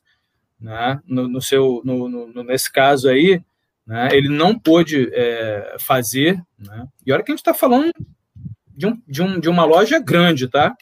É, bem conceituada, etc mas que infelizmente não conseguiu, né, dentro dos seus processos, como você bem falou aí, é, fazer essa, essa conjugação, né? E aí eu fui e comprei pela internet mesmo. Ótimo exemplo. Está acontecendo muito, está acontecendo muito também com as concessionárias. Vocês estão reparando que as concessionárias estão fechando? Né? Sim. Porque hoje você pode comprar é, é o modelo europeu. O modelo europeu está vindo para o Brasil, né? É, por quê? É, hoje você compra um carro zero em agências de carro usado. Você chega lá e eles encomendam o carro, o carro zero. Né? As concessionárias elas são pequenas, elas, elas passaram somente a ter manutenção e showroom. Né? Só que você não precisa uma metragem muito grande para isso. Né? Você não precisa ter um imóvel, um imóvel muito grande. Então, aqueles imóveis grandes eles estão sendo comprados pelas construtoras e, e, e tem empreendimentos imobiliários sendo construídos em, em, em terrenos onde no passado tinha concessionária. Porque não faz sentido você, no meio do Rio de Janeiro, que tem uma alta especulação imobiliária, imobiliário, você, você ter um showroom de automóveis. Não faz sentido. Porque você hoje você tem como navegar dentro do automóvel em 3D, né? Você, você entrar lá no site da montadora, você consegue em 3D é, é, navegar por dentro do carro, etc e você pode marcar um test drive, que inclusive algumas montadoras levam na sua casa, de acordo com o seu perfil. Existem algumas montadoras, por exemplo, a BMW, é lógico que não está acesso a todo mundo, mas leva na sua casa o test drive, né? Porque eles entendem que é um cliente potencial. Por que, que eu não vou levar um BMW na casa dele para ele testar o carro? Né? Tá? Esse carro é para isso. Um ótimo exemplo, Cláudio. O seu também foi um ótimo exemplo. Perfeito, Lauro, Cláudio. Pessoal aqui no chat falando aqui, tem doguinho na área, sim. A minha doguinha passou por trás de mim, se o doguinho está latindo. Não tem problema, gente, é assim mesmo. A gente está no mundo da vida, ao vivo é assim mesmo. Por isso que nós somos família Uniswan, viu, Corujinhas? É isso aí. Então, Lauro, falando mais um pouco sobre a, a Era Tush, né? Era Tush, né? É, Tá vendo? Aí é a era tuja. Você pode explicar um pouquinho mais sobre. Já explicou alguma coisa da ciência de dados, né? Mas é, explicar mais um pouco sobre a cultura de aplicativos, os CEPs e a ciência de dados, como que a gente tem que se adaptar a, a tudo isso? Para mim, no início, por exemplo, a, a, no início da pandemia, eu não tinha nem iFood não sabia nem mexer. Aí chamava logo a minha filha, me dá, faça o pedido aí no iFood. Ah, gente, já falei iFood, não tem problema. Mas é, a gente teve que se acostumar. É, ainda, comentário. Ainda... Uhum. É, Siciliana, ótima pergunta. Ótima pergunta. Eu só quero dizer que eu amo cachorro, tá? Eu amo gato, cachorro. eu também. Eu, eu, também, né, gente? Eu tenho dois pets. Eu acho que os cachorros eles dão um tempero no ambiente. Dizem que uma família feliz, um cachorrinho é ajuda, né? Ajuda. E dizem também que o único defeito do, dos cães é viverem menos que a gente, né? Também é o único defeito. Ah, é, é, muito triste, nossa. Viverem menos que a gente, né? Bom, mas é, em relação à sua pergunta, né? Sobre a, a Desculpa, até, por favor, eu acabei me emocionando. com a cultura dos aplicativos. Ah, sim, sim. Na, sim. era TUS. Desculpa, Ceciliana, é que eu já estou ficando também. A idade também vai, a idade vai chegando, a gente de vez em quando a gente. É muita coisa Não. na cabeça, né? A cultura dos sim. apps, né? É, é, Siciliana, muita coisa ainda vai mudar. Né? Outro dia eu estava assistindo um filme na China, porque eu sigo muito os vídeos chineses. Eu sigo muito os canais da China. E eu estava vendo, eu estava vendo um filme da China. É lá eles trabalham com super apps. O que, que são os super apps? É, é, a união, é a união de vários apps. Né? Na verdade, você pega um app que você tem banco, banco e, e mercado no mesmo app. Porque o que está acontecendo com a nossa vida? Eu, eu, frequento, por exemplo, cinco farmácias. Sei lá, eu vou lá, posso falar porque são as que existem, né? Venâncio, Pacheco, é, Raia, é, de vez em quando eu vou na Cristã, enfim, tem, essas são as principais farmácias que eu vou. De vez em quando eu vou numa farmácia de bairro, eu dou preferência sempre a, a comércios locais, a estimular o empreendedorismo local. Eu sou muito solidário em relação a isso. Mas, infelizmente, essas grandes farmácias elas têm um poder de mercado, um oligo, são um oligopólio, né? porque, na verdade, são poucas redes que dominam o nosso mercado. Infelizmente, nós temos preços, preços é, competitivos por, por, esses grandes players. Né? Mas, assim, é, é, no Brasil, hoje, quando você vai nessas farmácias, são aplicativos diferentes. Então, né, isso não é inclu, inclusão social. Por que, que não é inclusão social? Porque você chega na farmácia, a pessoa pergunta: você tem plano de saúde para ter desconto? Eu falo: não, é SUS. SUS serve. O SUS serve. Não, tem que ter plano de saúde. Bom, isso não é inclusão. Né? Aí vem ah, o senhor tem, tem o app instalado para ter, ter o, o, o, desconto? Aí eu falo, querida, eu sou obrigado a ter o smartphone. É, e eu, além de ter o smartphone, eu estou obrigado a pagar a banda larga do meu smartphone. Né? Então eu estou sem crédito. Aí a, a, a menina fala: você está sem crédito? Não, porque se você baixar agora o app, eu vou te dar o desconto. Eu falo, infelizmente, eu sou pobre e é, pobre no sentido de, de, baixa renda, né? não no sentido de acumulação de capital, né? porque a pobreza e riqueza tem aquele conceito de, de acúmulo de ativo. Né? Eu estou dizendo pobre no sentido de renda, não no sentido de acúmulo de capital. Deixar bem claro, não acúmulo patrimonial. Né? Bom, eu sou pobre, é, infelizmente eu não tenho nada disso. A senhora poderia não me dar o desconto mesmo assim? Quanto é que é o desconto que a senhora me dá? Ah, eu ia te dar 10% ou 5%. Ou seja, o pobre não tem um desconto. Então, a gente ainda está tendo que evoluir. A gente tem que. Esse modelo não é um modelo bom, na minha opinião. Né? Nós temos que. Até porque nós temos que baixar todos os aplicativos. Então, no meu celular hoje, eu tenho aplicativo da Venâncio, da Pacheco, do não sei o quê, do não sei o quê. É, é muito aplicativo. E eu acho que essa cultura de apps ela, ela chegou ao limite Aliás, ela, ela ainda não explodiu, mas vai explodir.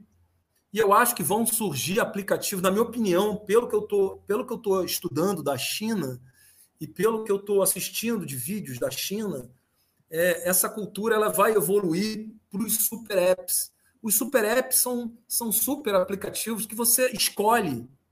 É tipo o Google, sabe? Eu, tudo, eu faço tudo no Google. Tá, ótimo. Eu faço tudo no Google. Minhas senhas são tudo pelo Google. Ótimo. Ótimo. Ah, não, eu, eu, eu, prefiro Microsoft. Então, eu vou, eu vou fazer tudo pela Microsoft. Ótimo. Né? Ótimo, porque você não precisa ficar com várias senhas, com um monte de coisa. Então, é, eu acho que os apps eles vão evoluir para um, um, modelo único, né? uma solução integral, que você tenha um aplicativo no seu celular e que você consiga resolver toda a sua vida naquele aplicativo. Entendeu? É, então, a cultura de apps. Agora, nas empresas, é, a cultura de app ela é importante. Por que, que ela é importante? Porque o app significa a aplicação da solução. No passado, a gente descobria o problema e levava para o chefe o problema. Isso no passado, na década de 80, de, de, levava o, o problema para o chefe. Esse era o bom funcionário. Aquele funcionário que descobriu o problema era o bom funcionário. Né? Na década de 90, no, anos 2000, no ano 2000, você tem que solucionar o problema. Veja bem, você tem que descobrir o problema e solucionar o problema.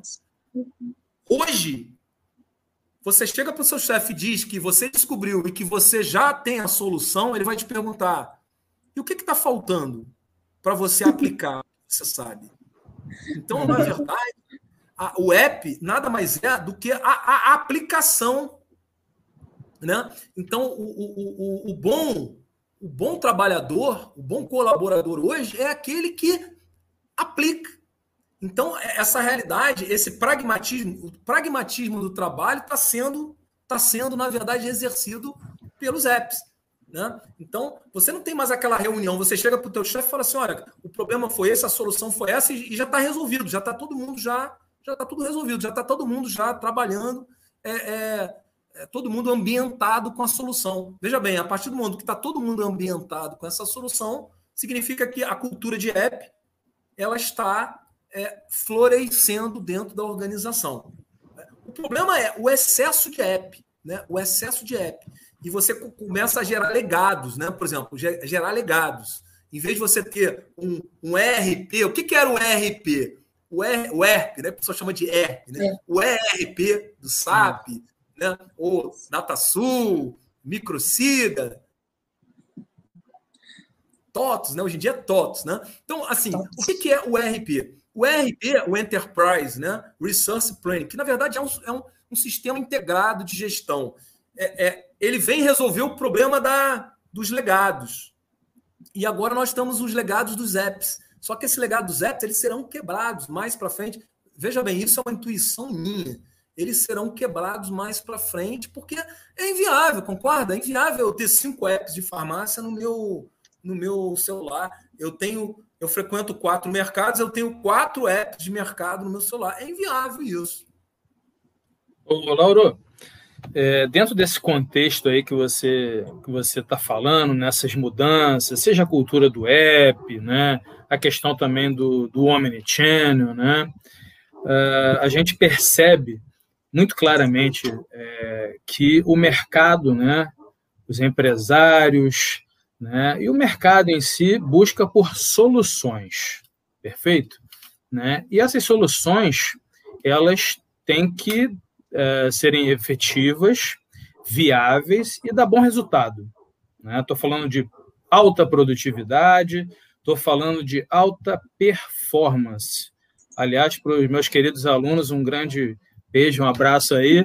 Né? Falamos sobre isso ontem, né? por isso que isso daí me veio, me veio à mente. É, falamos de liderança em alta performance. E dentro desse contexto que você acabou de citar, né, porque as empresas precisam de performance, precisam de resultados.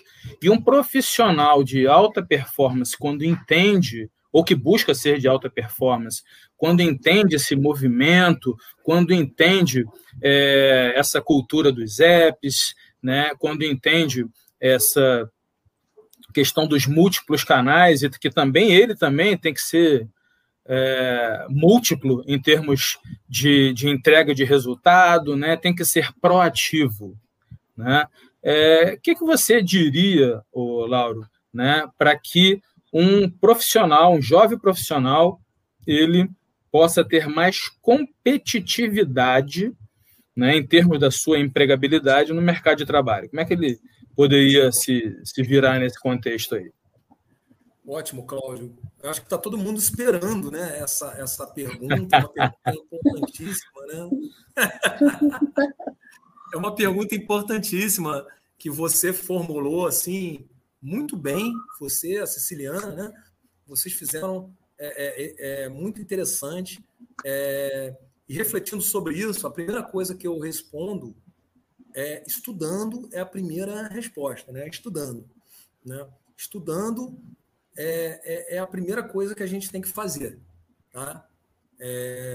Estudar para descobrir descobrir caminhos, né? O estudo faz com que a gente possa descobrir novos caminhos. É, a segunda coisa, Cláudio, que é muito importante, é trabalhar as emoções e o psicológico. Né?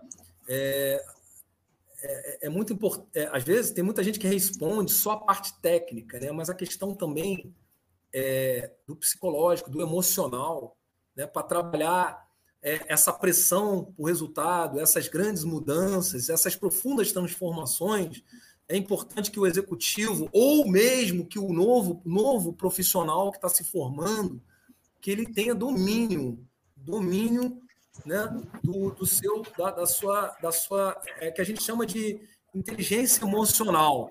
Né? E aí você também tem a questão da inteligência espiritual, uma base espiritual e familiar, é importantíssimo. Né? E uma coisa importante que o, o Abílio Diniz, é, o Abel Diniz é um grande empresário brasileiro, não sei se todo mundo conhece, mas acho que bastante gente conhece. Eu, eu gosto muito do Abílio. Né? Pão um de açúcar. É, tem um carinho muito grande pelo Abílio. Tá? E é, eu curto todas as falas do Abílio, todas. Né? E tem uma que ele fala que é o seguinte, que quando ele vai contratar um executivo, ele pergunta se a pessoa faz esporte, faz exercícios físicos. Né? É, o Abel é um grande tenista, né? eu também jogo, né? mas ele, ele é um grande tenista, ele é um cara, enfim, é, é, é, é, um, é, um, cara que tem, ele já tem uma idade avançada, mas ele tem um filho pequeno, um filho de três anos, enfim, é, não sei direito se são três anos, mas é um filho dele bem pequenininho, então é, é, uma pessoa bem de vanguarda e é um empresário super bem sucedido, um grande empreendedor, né? tá? E ele é um exemplo para o Brasil de liderança, de liderança na área empresarial. E ele diz que é muito importante, por exemplo, fazer exercícios ao ar livre para você ter esse equilíbrio, porque a tomada de decisão depende muito do equilíbrio. A tomada de decisão é uma coisa muito importante, você está em equilíbrio. A pessoa que não está em equilíbrio, ela toma decisões erradas. Tá? Então, é, é, isso é importante, você também ter uma rede de contatos de qualidade, entendeu, Cláudio? Não só contatos em, em quantidade, né? porque as pessoas estão nesse mundo da rede social, tem que tomar cuidado que você tem que se aprofundar nas amizades e nos contatos. Né? É, eu também eu estou lutando por isso na minha vida, porque eu tenho um, um, uma rede social muito grande de empresários, de alunos, já formei mais de 8 mil alunos, então, assim, já trabalho há muitos anos na educação. Então, eu tenho, eu já trabalhei em, em, nas principais universidades do Rio de Janeiro, né? É, então, assim, é, é, eu tenho muito, muitos contatos, mas quem são os verdadeiros amigos que nos ligam pelo menos uma vez por mês? Né? É, então, é, ou, ou, uma vez por semana, né? Diariamente eu acho que é, é, pouco provável, né? mas pelo menos uma vez ao mês. Quem são os amigos que de vez em quando aparecem na nossa vida? Então, você ter contatos de qualidade, né? investir num perfil é, é, alinhado com as demandas de mercado, do mercado 4.0. Então, por exemplo, você pega o seu currículo e começa a, a trabalhar quais são os cursos que eu vou investir, né? Tem tantos cursos gratuitos, tem, tem, tantas oportunidades como essa, por exemplo, de você aprender novos, novos conteúdos. Até não só aprender, né, gente? Porque a gente não tem a pretensão de ensinar, mas sim gerar uma reflexão. Gerar uma reflexão. A ideia não é ensinar tecnologia. Eu não estou aqui para ensinar tecnologia, eu estou aqui para bater papo sobre tecnologia, porque eu sou igual vocês. Eu tenho tantas dúvidas sobre tecnologia, né? Tecnologia ninguém ensina. Eu acho que não deveria existir um professor de tecnologia. Deveria existir um, um mediador de tecnologia. Um mediador de tecnologia, né? Um, um, amigo que conversa sobre tecnologia, né? Que dá dicas sobre tecnologia. Porque o professor, né? A gente, a gente ensina hoje e amanhã muda tudo. Então, na verdade, é, o equilíbrio, as técnicas de liderança e projetos são importantes também para ser competitivo. A pessoa que, que domina as técnicas de liderança e projeto, né, Cláudio? Você que dá aula de liderança também, né? você que sabe muito bem né, a, a, a liderança, a liderança, os tipos de liderança carismática, né, a liderança empática, né, a liderança democrática, autocrática, que, os momentos em que você trabalha cada uma dessas lideranças, porque tem gente que pensa que também que a liderança autocrática já está ultrapassada, mas vai depender do momento que você está trabalhando. Cada situação vai, vai encaixar um tipo de comportamento em cada situação. Né? Não adianta a gente ser participativo em tudo na vida que nada anda, vocês entendem? Nada anda, mas também não adianta eu ser autocrático em decisões que, que eram para ser democráticas. Né? Então, liderança é situacional. Liderança situacional. Isso. Resumiu?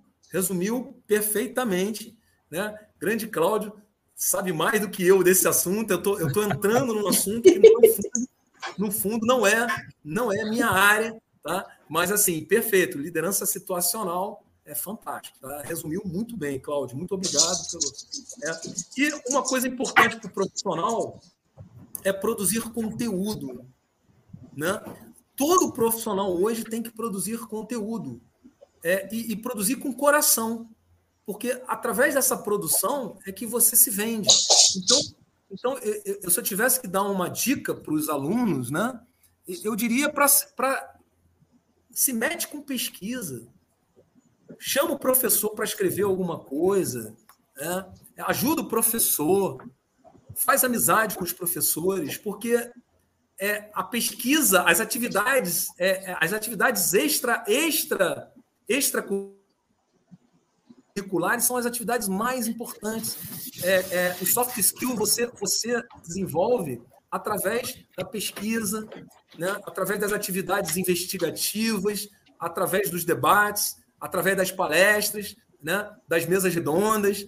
Né? E aí você começa. É, é, é, é são, são tão importantes quanto o conteúdo principal.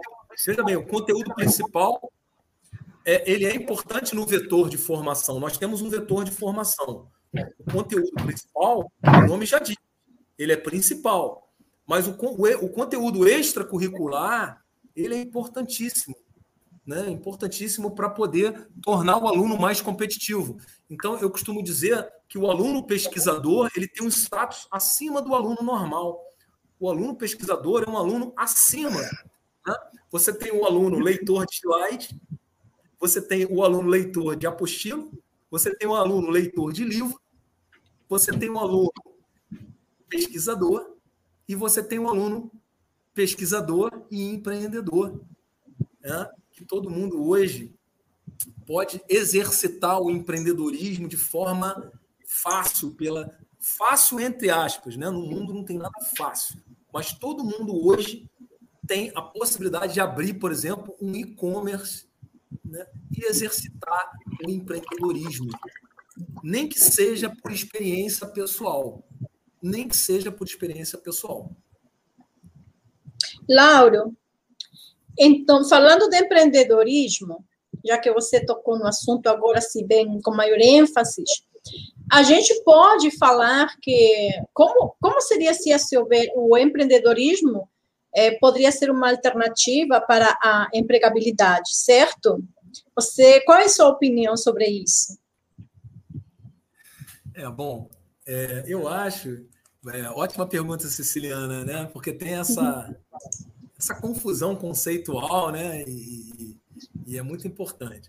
É, bom, eu vejo o empreendedorismo como plano A e não como alternativa, né? É, o, o, o, empreendedorismo é o caminho, né? seja ele próprio ou numa organização pré-existente.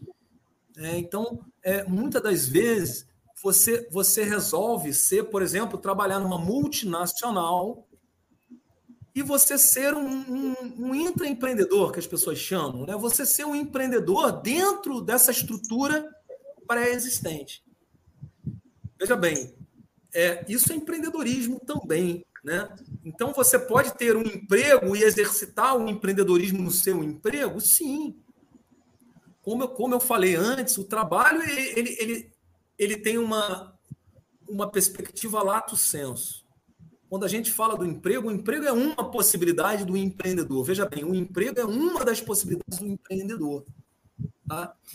É, agora, quanto mais o empreendedor ele, ele se exercita, menos o emprego ele quer e mais o, as empresas vão querer ele.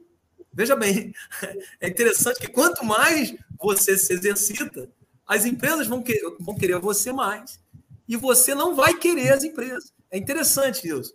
E, e, e, eu não sei se isso é uma verdade, tá, gente? Olha só, eu não sei se isso é uma. Eu, eu não gosto de vender verdade, tá? Eu não gosto. Mas isso é uma percepção que eu tenho e eu gostaria de compartilhar com vocês, que eu acho que o momento agora aqui é justamente de, de compartilhar experiências, somar experiências. Né? Então, é, é, quanto mais você exercita o empreendedorismo, mais você domina os modelos e com isso você você deseja montar o seu a sua história né? Você deseja montar a sua história. E as empresas ficam atrás de você. Por que, que as empresas ficam atrás de você? Por... vou dar exemplo. O Itaú, o Itaú ele está comprando todos os empreendedores, tá? Com todo respeito, todo respeito. O Itaú é uma grande empresa na área, na área de, é uma grande organização na área de inovação, na área de inovação. Ela tem a, o, o Cubo, né? Lá em São Paulo, que, que é uma incubadora de, de, de grandes startups, né?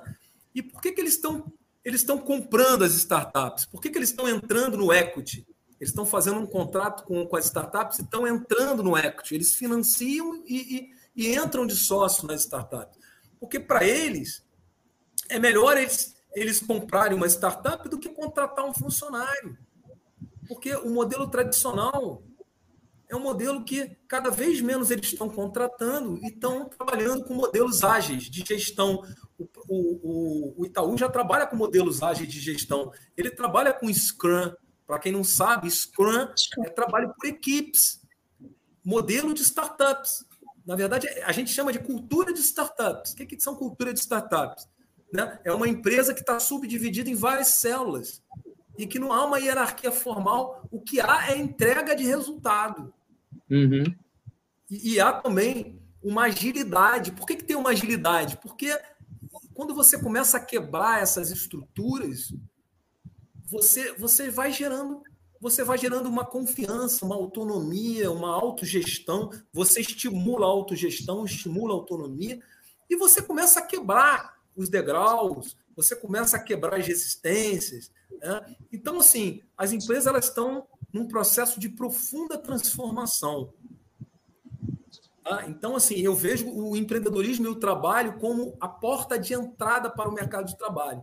E o emprego eu vejo como, como apenas uma, uma opção dentro desse universo, dentro desse universo do, do trabalho do empreendedorismo.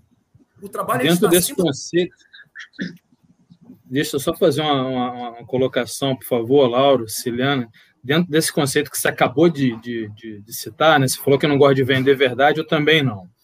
É, eu diria que é uma, uma boa possibilidade. E só para ratificar, né, para corroborar com o que você falou, eu diria o seguinte: é, eu já tive a oportunidade de fazer, e, e ainda tenho, é, de fazer consultorias né, para as empresas, né, como você citou aí, que consultoria é um, é um ramo que está em alta e realmente está, especialmente em crises, ela fica mais em alta ainda porque né, é, as empresas observam a necessidade de melhorar seus processos para economizar nesse momento de pandemia, infelizmente, para sobreviver.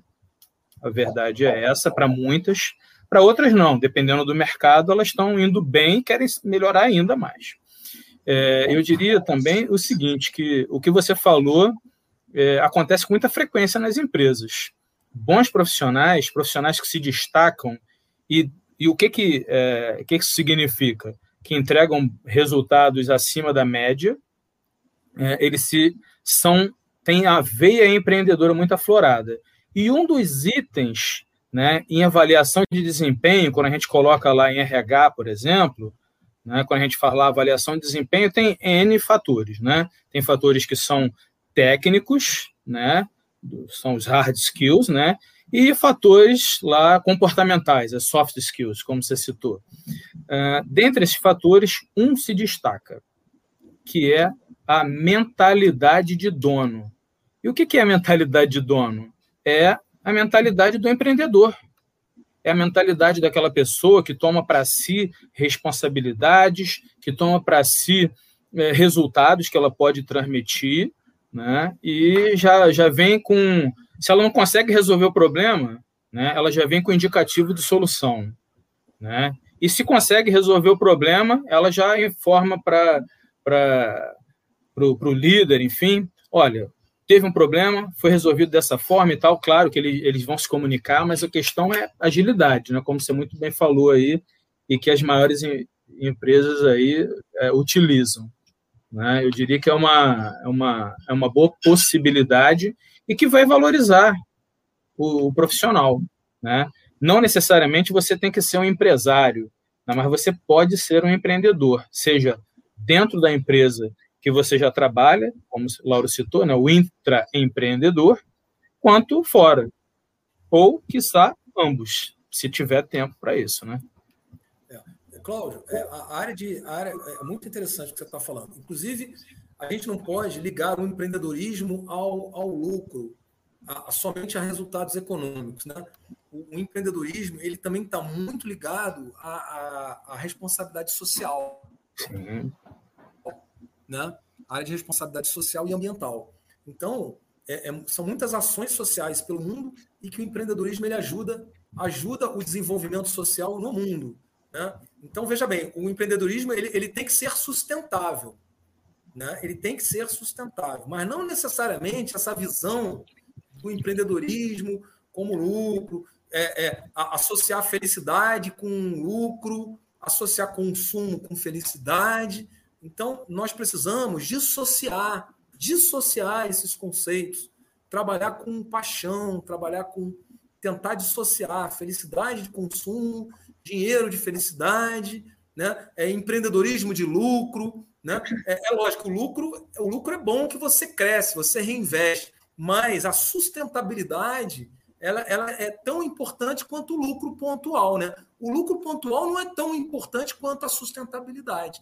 A sustentabilidade econômica e financeira é um dos pilares da gestão profissional. Então, se você deseja ser um gestor profissional, tem que buscar a sustentabilidade econômica e financeira, né? porque isso é que vai fazer com que os seus projetos é, sejam é, perpetuados e que o bem-estar social seja, seja de fato é, é colocado em prática, né?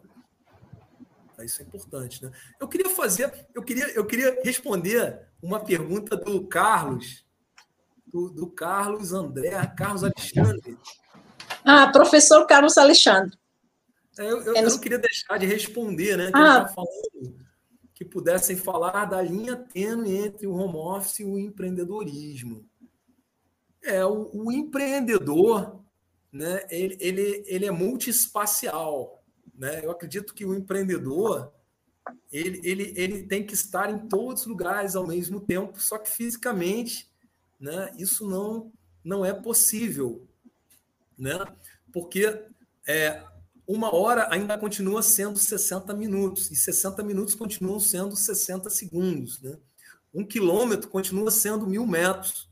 Então a gente fala que as tecnologias quebraram tudo, quebraram todos as medidas, todos, mas a grande realidade é que isso é uma grande mentira, porque é, é a, a limitação física, o trânsito ainda continua, a linha vermelha continua com quatro faixas. Então, embora nós tenhamos a, a, tudo, tudo está melhorando, tudo está ampliando, mas a, as ruas não se alargam. Então, não adianta a gente pensar em soluções de transporte, se não pensar em soluções para o nosso dia a dia, de como implementar os nossos projetos. Então, assim, o home office, né, é, você, é, é, ele tem a ver é, com o, a questão do digital, você integrar a sua vida ao seu trabalho. Isso tem prós e tem contras, né? tem riscos, professor. Nós temos riscos, porque o home office, se você não sabe administrar isso com muito cuidado, você, você se desequilibra emocionalmente, espiritualmente, a sua família, você compromete a sua, a, o seu apoio familiar, a, a sua, a, o seu núcleo familiar é uma coisa que tem que ser preservada. Então, o empreendedor ele tem que trabalhar, ele pode trabalhar home office se ele tiver uma casa confortável, um lugar confortável. Se ele não tiver uma casa confortável, um lugar confortável, às, vezes, é, às vezes é melhor que ele, ele, ele faça uma nova base, uma outra base. Ele pode trabalhar no coworking. Eu gosto muito de coworking é, lugares onde várias empresas coexistem e você paga bem mais barato do que, por exemplo, o aluguel de, um, de uma sala, por exemplo. Né? O coworking é uma modalidade. É, eu, eu, particularmente, eu prefiro do que o home office, porque lá você está também interagindo com outros empreendedores, porque o home office você fica muito solitário.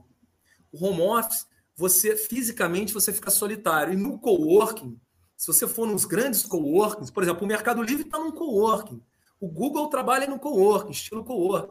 Então, assim, eu acho que o grande, o grande, é, ali, a, a, a, grande, eu acho que o empreendedorismo está mais próximo do coworking do que do home office, tá? Porque eu, eu, eu, vejo a casa como um ambiente muito, na minha opinião, tá? Obviamente que isso é minha opinião. Eu vejo a casa muito como um ambiente sagrado, né? é com a gente tem uma rotina sagrada na nossa casa. Então, nós temos sempre que trabalhar home office com muito cuidado, com muito cuidado para que a gente não comprometa né, a nossa saúde espiritual, emocional, o casamento, né, a relação com os filhos. Então, é, veja bem, o home office é um, é, na minha opinião, é um, um dos, dos espaços em que o empreendedor é, é, utiliza. Sendo que os grandes empreendedores hoje, pelo, pelo que, eu, que eu conheço, ou são pessoas muito ricas que fazem um anexo na casa, são pessoas que conseguem fazer um anexo na casa, mas são pessoas que trabalham em regime de coworking. Eu acho que coworking é o grande. Eu adoro coworking, porque é um lugar bonito que você compartilha recursos. É, você na sua casa você não consegue ter o espírito de um coworking, né? a, não ser, a não ser que você tenha uma família muito animada, você não consegue ter Tá? Ô, Lauro. espero que eu tenha colaborado aí com a, com a pergunta. Aí, Lauro, eu faço home office com coworking. Boto minhas filhas para trabalhar comigo. Bom, bom. É, enfim, faz parte, né? É colaboração, é cooperatividade e colaboração, né? A gente vai tendo criatividade, né? nas escolhas, né? Não tem jeito, né? Home office. É, algumas perguntas, Lauro, dos nossos corujas, achei interessante aqui, do Rafael Menezes de Oliveira, sobre os apps, os aplicativos. Ele diz que Super App é, já está presente no Brasil. Né? Aí seria bom você é, é fazer essa explicação. Como iFood, Mercado Livre, etc vários vendedores, as próprias Casas Bahia já é vitrine de várias é, de, demais empresas que vendem através de marcas, ou seja, como a Casas Bahia. O que, que você acha? É, que você... Que tá...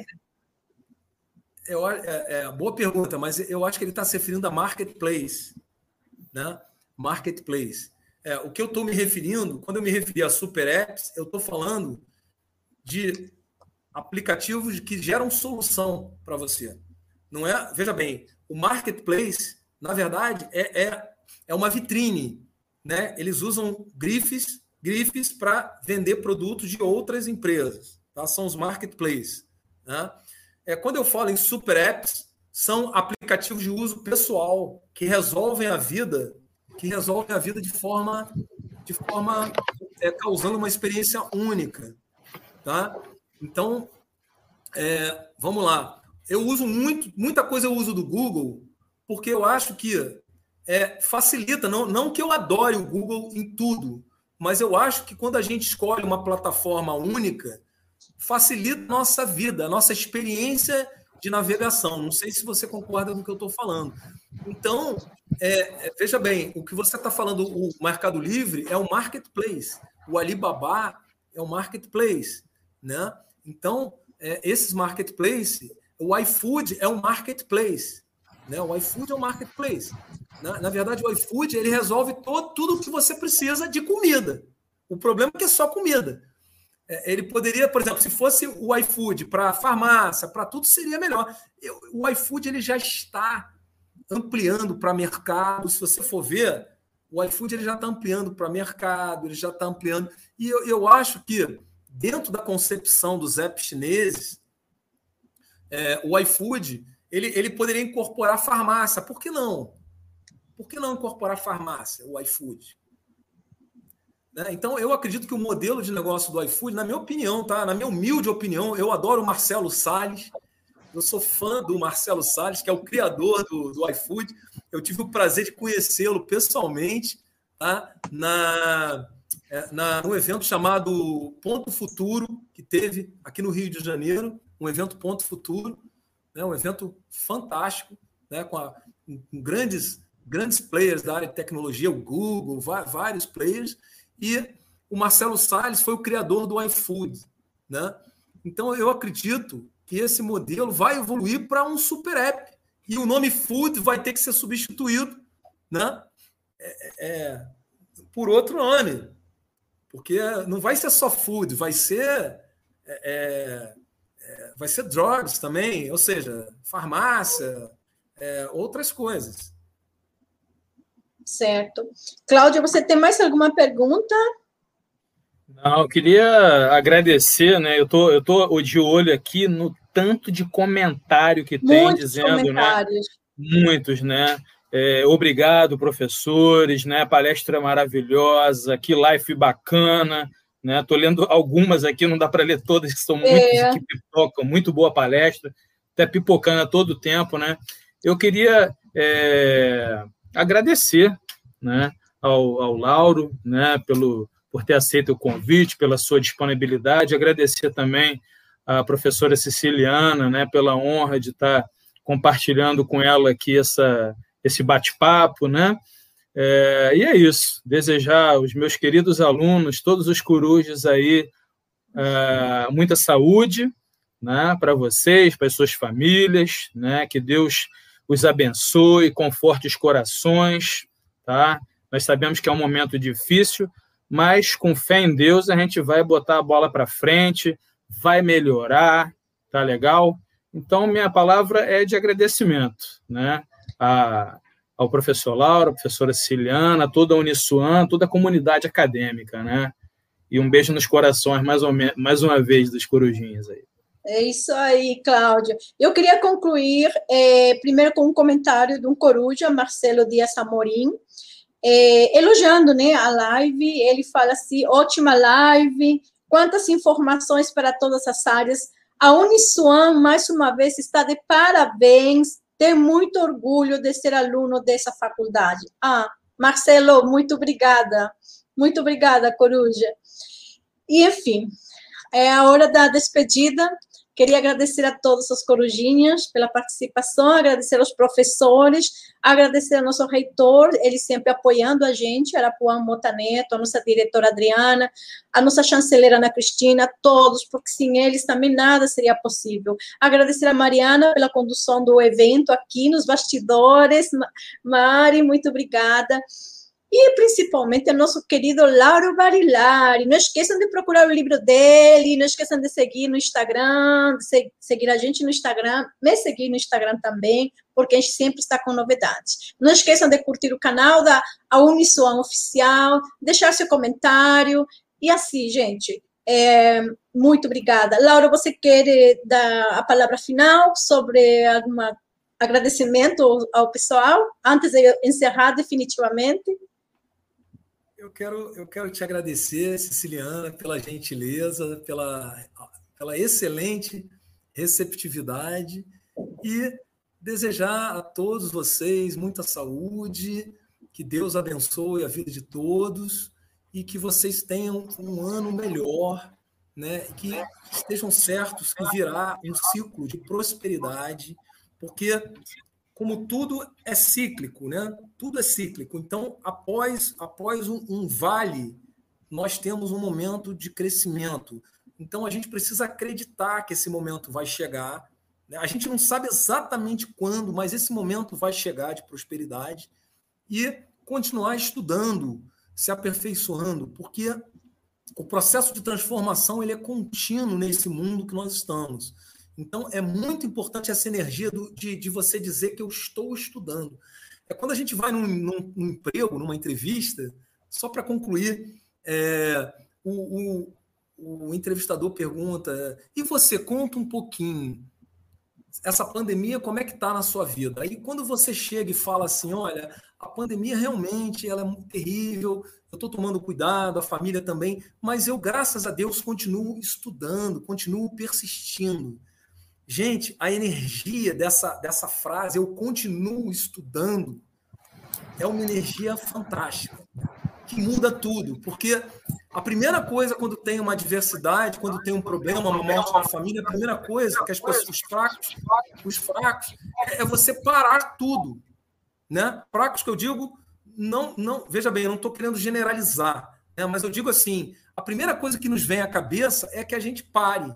Então, quando a gente continua estudando, a energia, a gente parece que estufa o peito e fala: estou estudando, eu sou um estudante, mesmo na pandemia. Ou seja, é, não está tudo ruim, né? Porque se você está estudando, não está tudo ruim, né? Nós temos que ver que tem um lado bom que está acontecendo, né? Então, é importante é, é que nesse momento da, da, da, sala de aula, nesse momento do, do é, é da aula virtual, é importante a gente perceber a, a, gratidão que a gente tem que ter, né, de ter um momento de conhecimento, de, de soma, de experiência, e ter professores maravilhosos como a Siciliana, como o Cláudio, a Rita, né, que estava aqui também, a Rita, professores que fizeram tudo com muito carinho, né, e eu quero agradecer é, é, é, eu, eu, percebo, o Cláudio eu já conheço, eu sei que ele tem um amor muito grande, mas a Siciliana também eu estou percebendo essa, essa conexão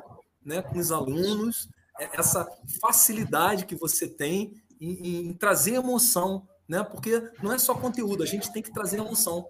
A gente para fazer uma noite feliz é a combinação de conteúdo com alegria, né? Uma noite feliz tem que ter emoção e conteúdo. Tá? Eu agradeço muito, foi maravilhoso. Cláudio, muito obrigado, muito pelo convite. Realmente foi incrível. Muito obrigada, Lauro. Muito obrigada, obrigado, Cláudio. Corujinhas, encerrando a nossa live. Já sabem, se cuidem. Não as aglomerações. Guardem distanciamento, lavem as mãos, álcool gel, acreditem na ciência, cuidem de seus seres queridos, por favor. Se cuidem, muito sucesso, continuem estudando, vacina-se e juntos somos mais fortes. Vocês já sabem disso. Um beijo grande no coração de todos e obrigado por essa noite maravilhosa. Muito, muito obrigada. Esse conteúdo foi originalmente gravado no canal oficial da Uniswan no YouTube. Acesse youtube.com/uniswanoficial se quiser assistir o episódio na íntegra.